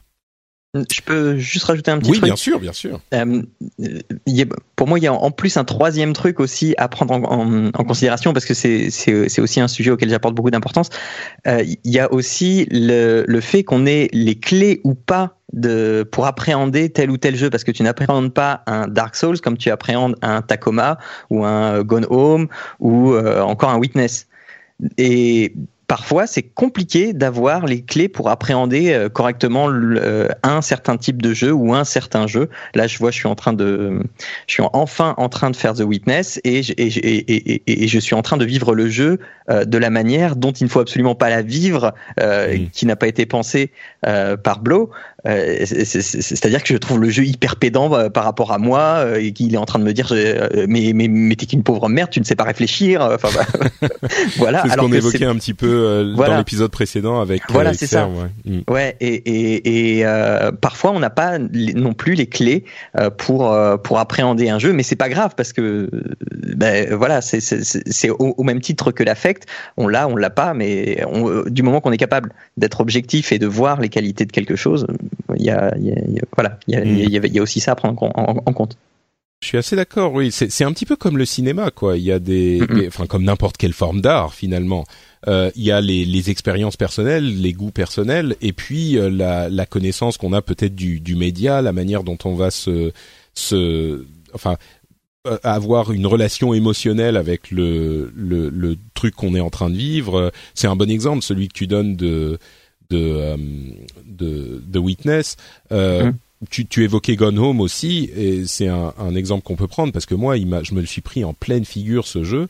J'ai tendance à aimer les jeux plutôt narratifs. Enfin, bon, il y a différents types de jeux que j'aime, mais les jeux narratifs me plaisent bien. Et Gone Home, c'est beaucoup de gens l'appellent un walking simulator, et c'est vrai qu'on peut le, on peut en parler comme ça.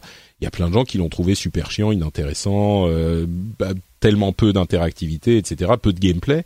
Et c'est complètement vrai. Mais moi, il m'a, il m'a, enfin, je l'ai fait deux fois de suite, quoi. Je l'ai fini, je l'ai refait immédiatement. Il m'a, je l'ai, je l'ai même obligé ma femme à le faire, qui elle, bon, elle est pas très fan de jeux vidéo, mais quand elle a fini, elle a fait, ouais, ok. Et moi, tu sais, je la regardais, je me disais, mais est-ce que tu vas pas?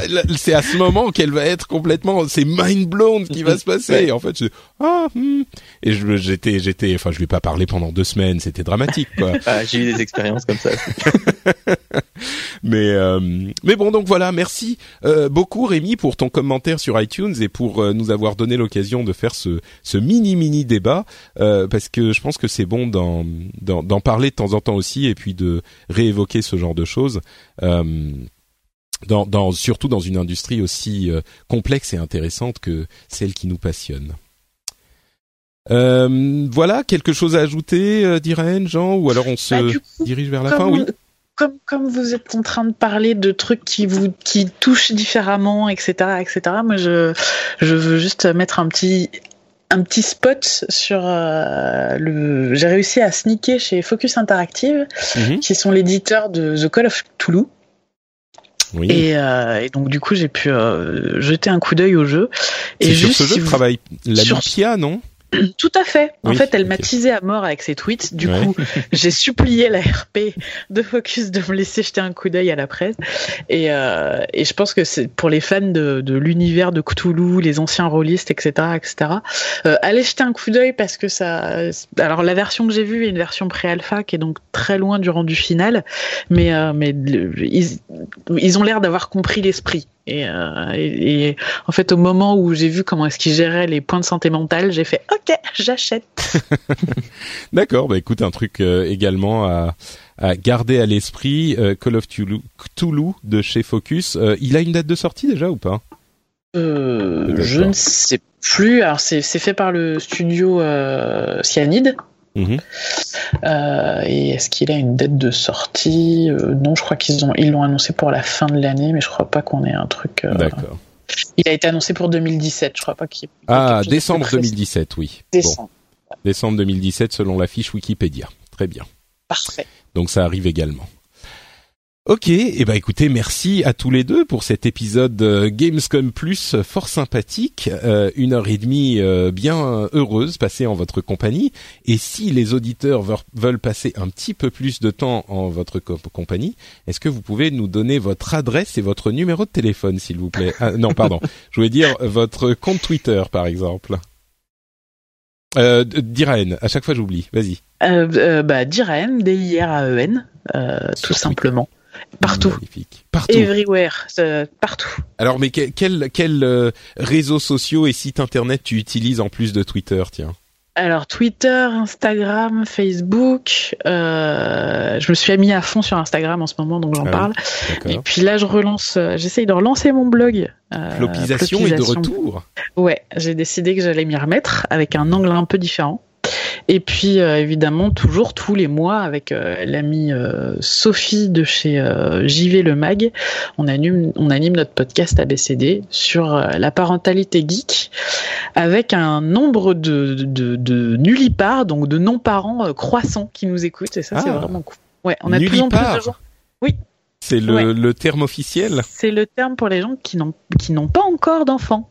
D'accord, voilà, c'est des nullipares. Donc ça veut dire que j'ai le droit d'écouter ABCD aussi? Alors tout à fait et euh, non mais le enfin tu vois nous on, c'est vrai qu'on s'adressait plutôt aux parents et il y a quelque chose d'hyper gratifiant à avoir des gens qui qui qui pas d'enfants qui disent bon bah moi j'ai pas d'enfants. Je sais même pas si j'en veux mais alors euh, vu le nombre de bêtises que vous racontez qu'est-ce que je rigole? Voilà. D'accord. Très bien. Bon bah c'est le podcast ABCD et elle chante aussi. Ouais on chante. Jean de quoi peux-tu nous parler? Euh, eh bien moi, euh, vous cherchez sur, les réseaux sociaux soit Papa Podcast, soit Papa à quoi tu joues sans S. Mhm. parce que c'est trop court sur Twitter. C'est pas qui sait pas conjuguer le verbe jouer, mais voilà, c'est pour ça. Voilà.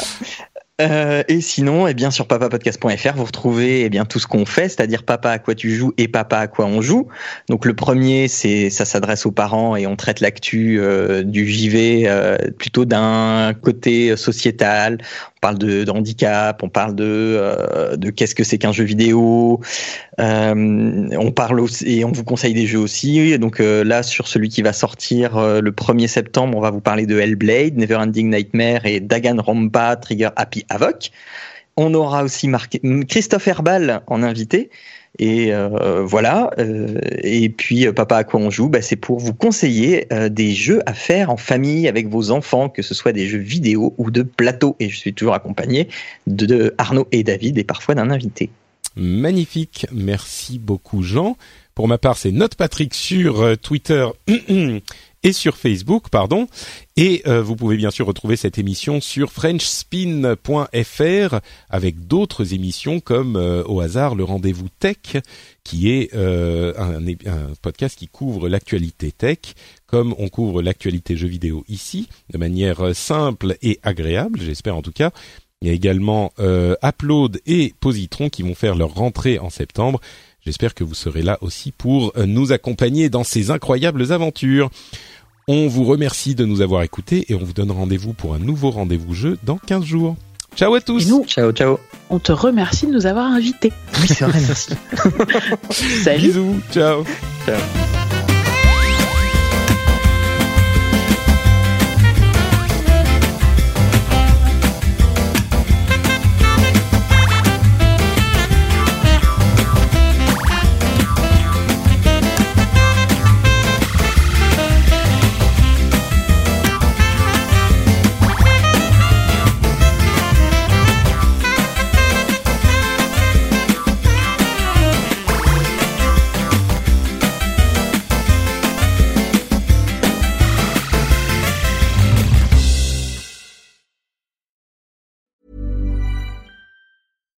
Subtle results, still you, but with fewer lines. Botox Cosmetic, out of botulinum toxin A, is a prescription medicine used to temporarily make moderate to severe frown lines, crow's feet, and forehead lines look better in adults. Effects of Botox Cosmetic may spread hours to weeks after injection, causing serious symptoms. Alert your doctor right away as difficulty swallowing, speaking, breathing, eye problems, or muscle weakness may be a sign of a life threatening condition. Patients with these conditions before injection are at highest risk. Don't receive Botox Cosmetic if you have a skin infection. Side effects may include allergic reactions, injection site pain, headache, eyebrow and eyelid drooping, and eyelid swelling. Allergic reactions can include rash, welts, asthma symptoms, and dizziness. Tell your doctor about medical history, muscle or nerve conditions including ALS or Lou Gehrig's disease, myasthenia gravis, or Lambert-Eaton syndrome and medications, including botulinum toxins, as these may increase the risk of serious side effects. For full safety information, visit BotoxCosmetic.com or call 877-351-0300. See for yourself at BotoxCosmetic.com.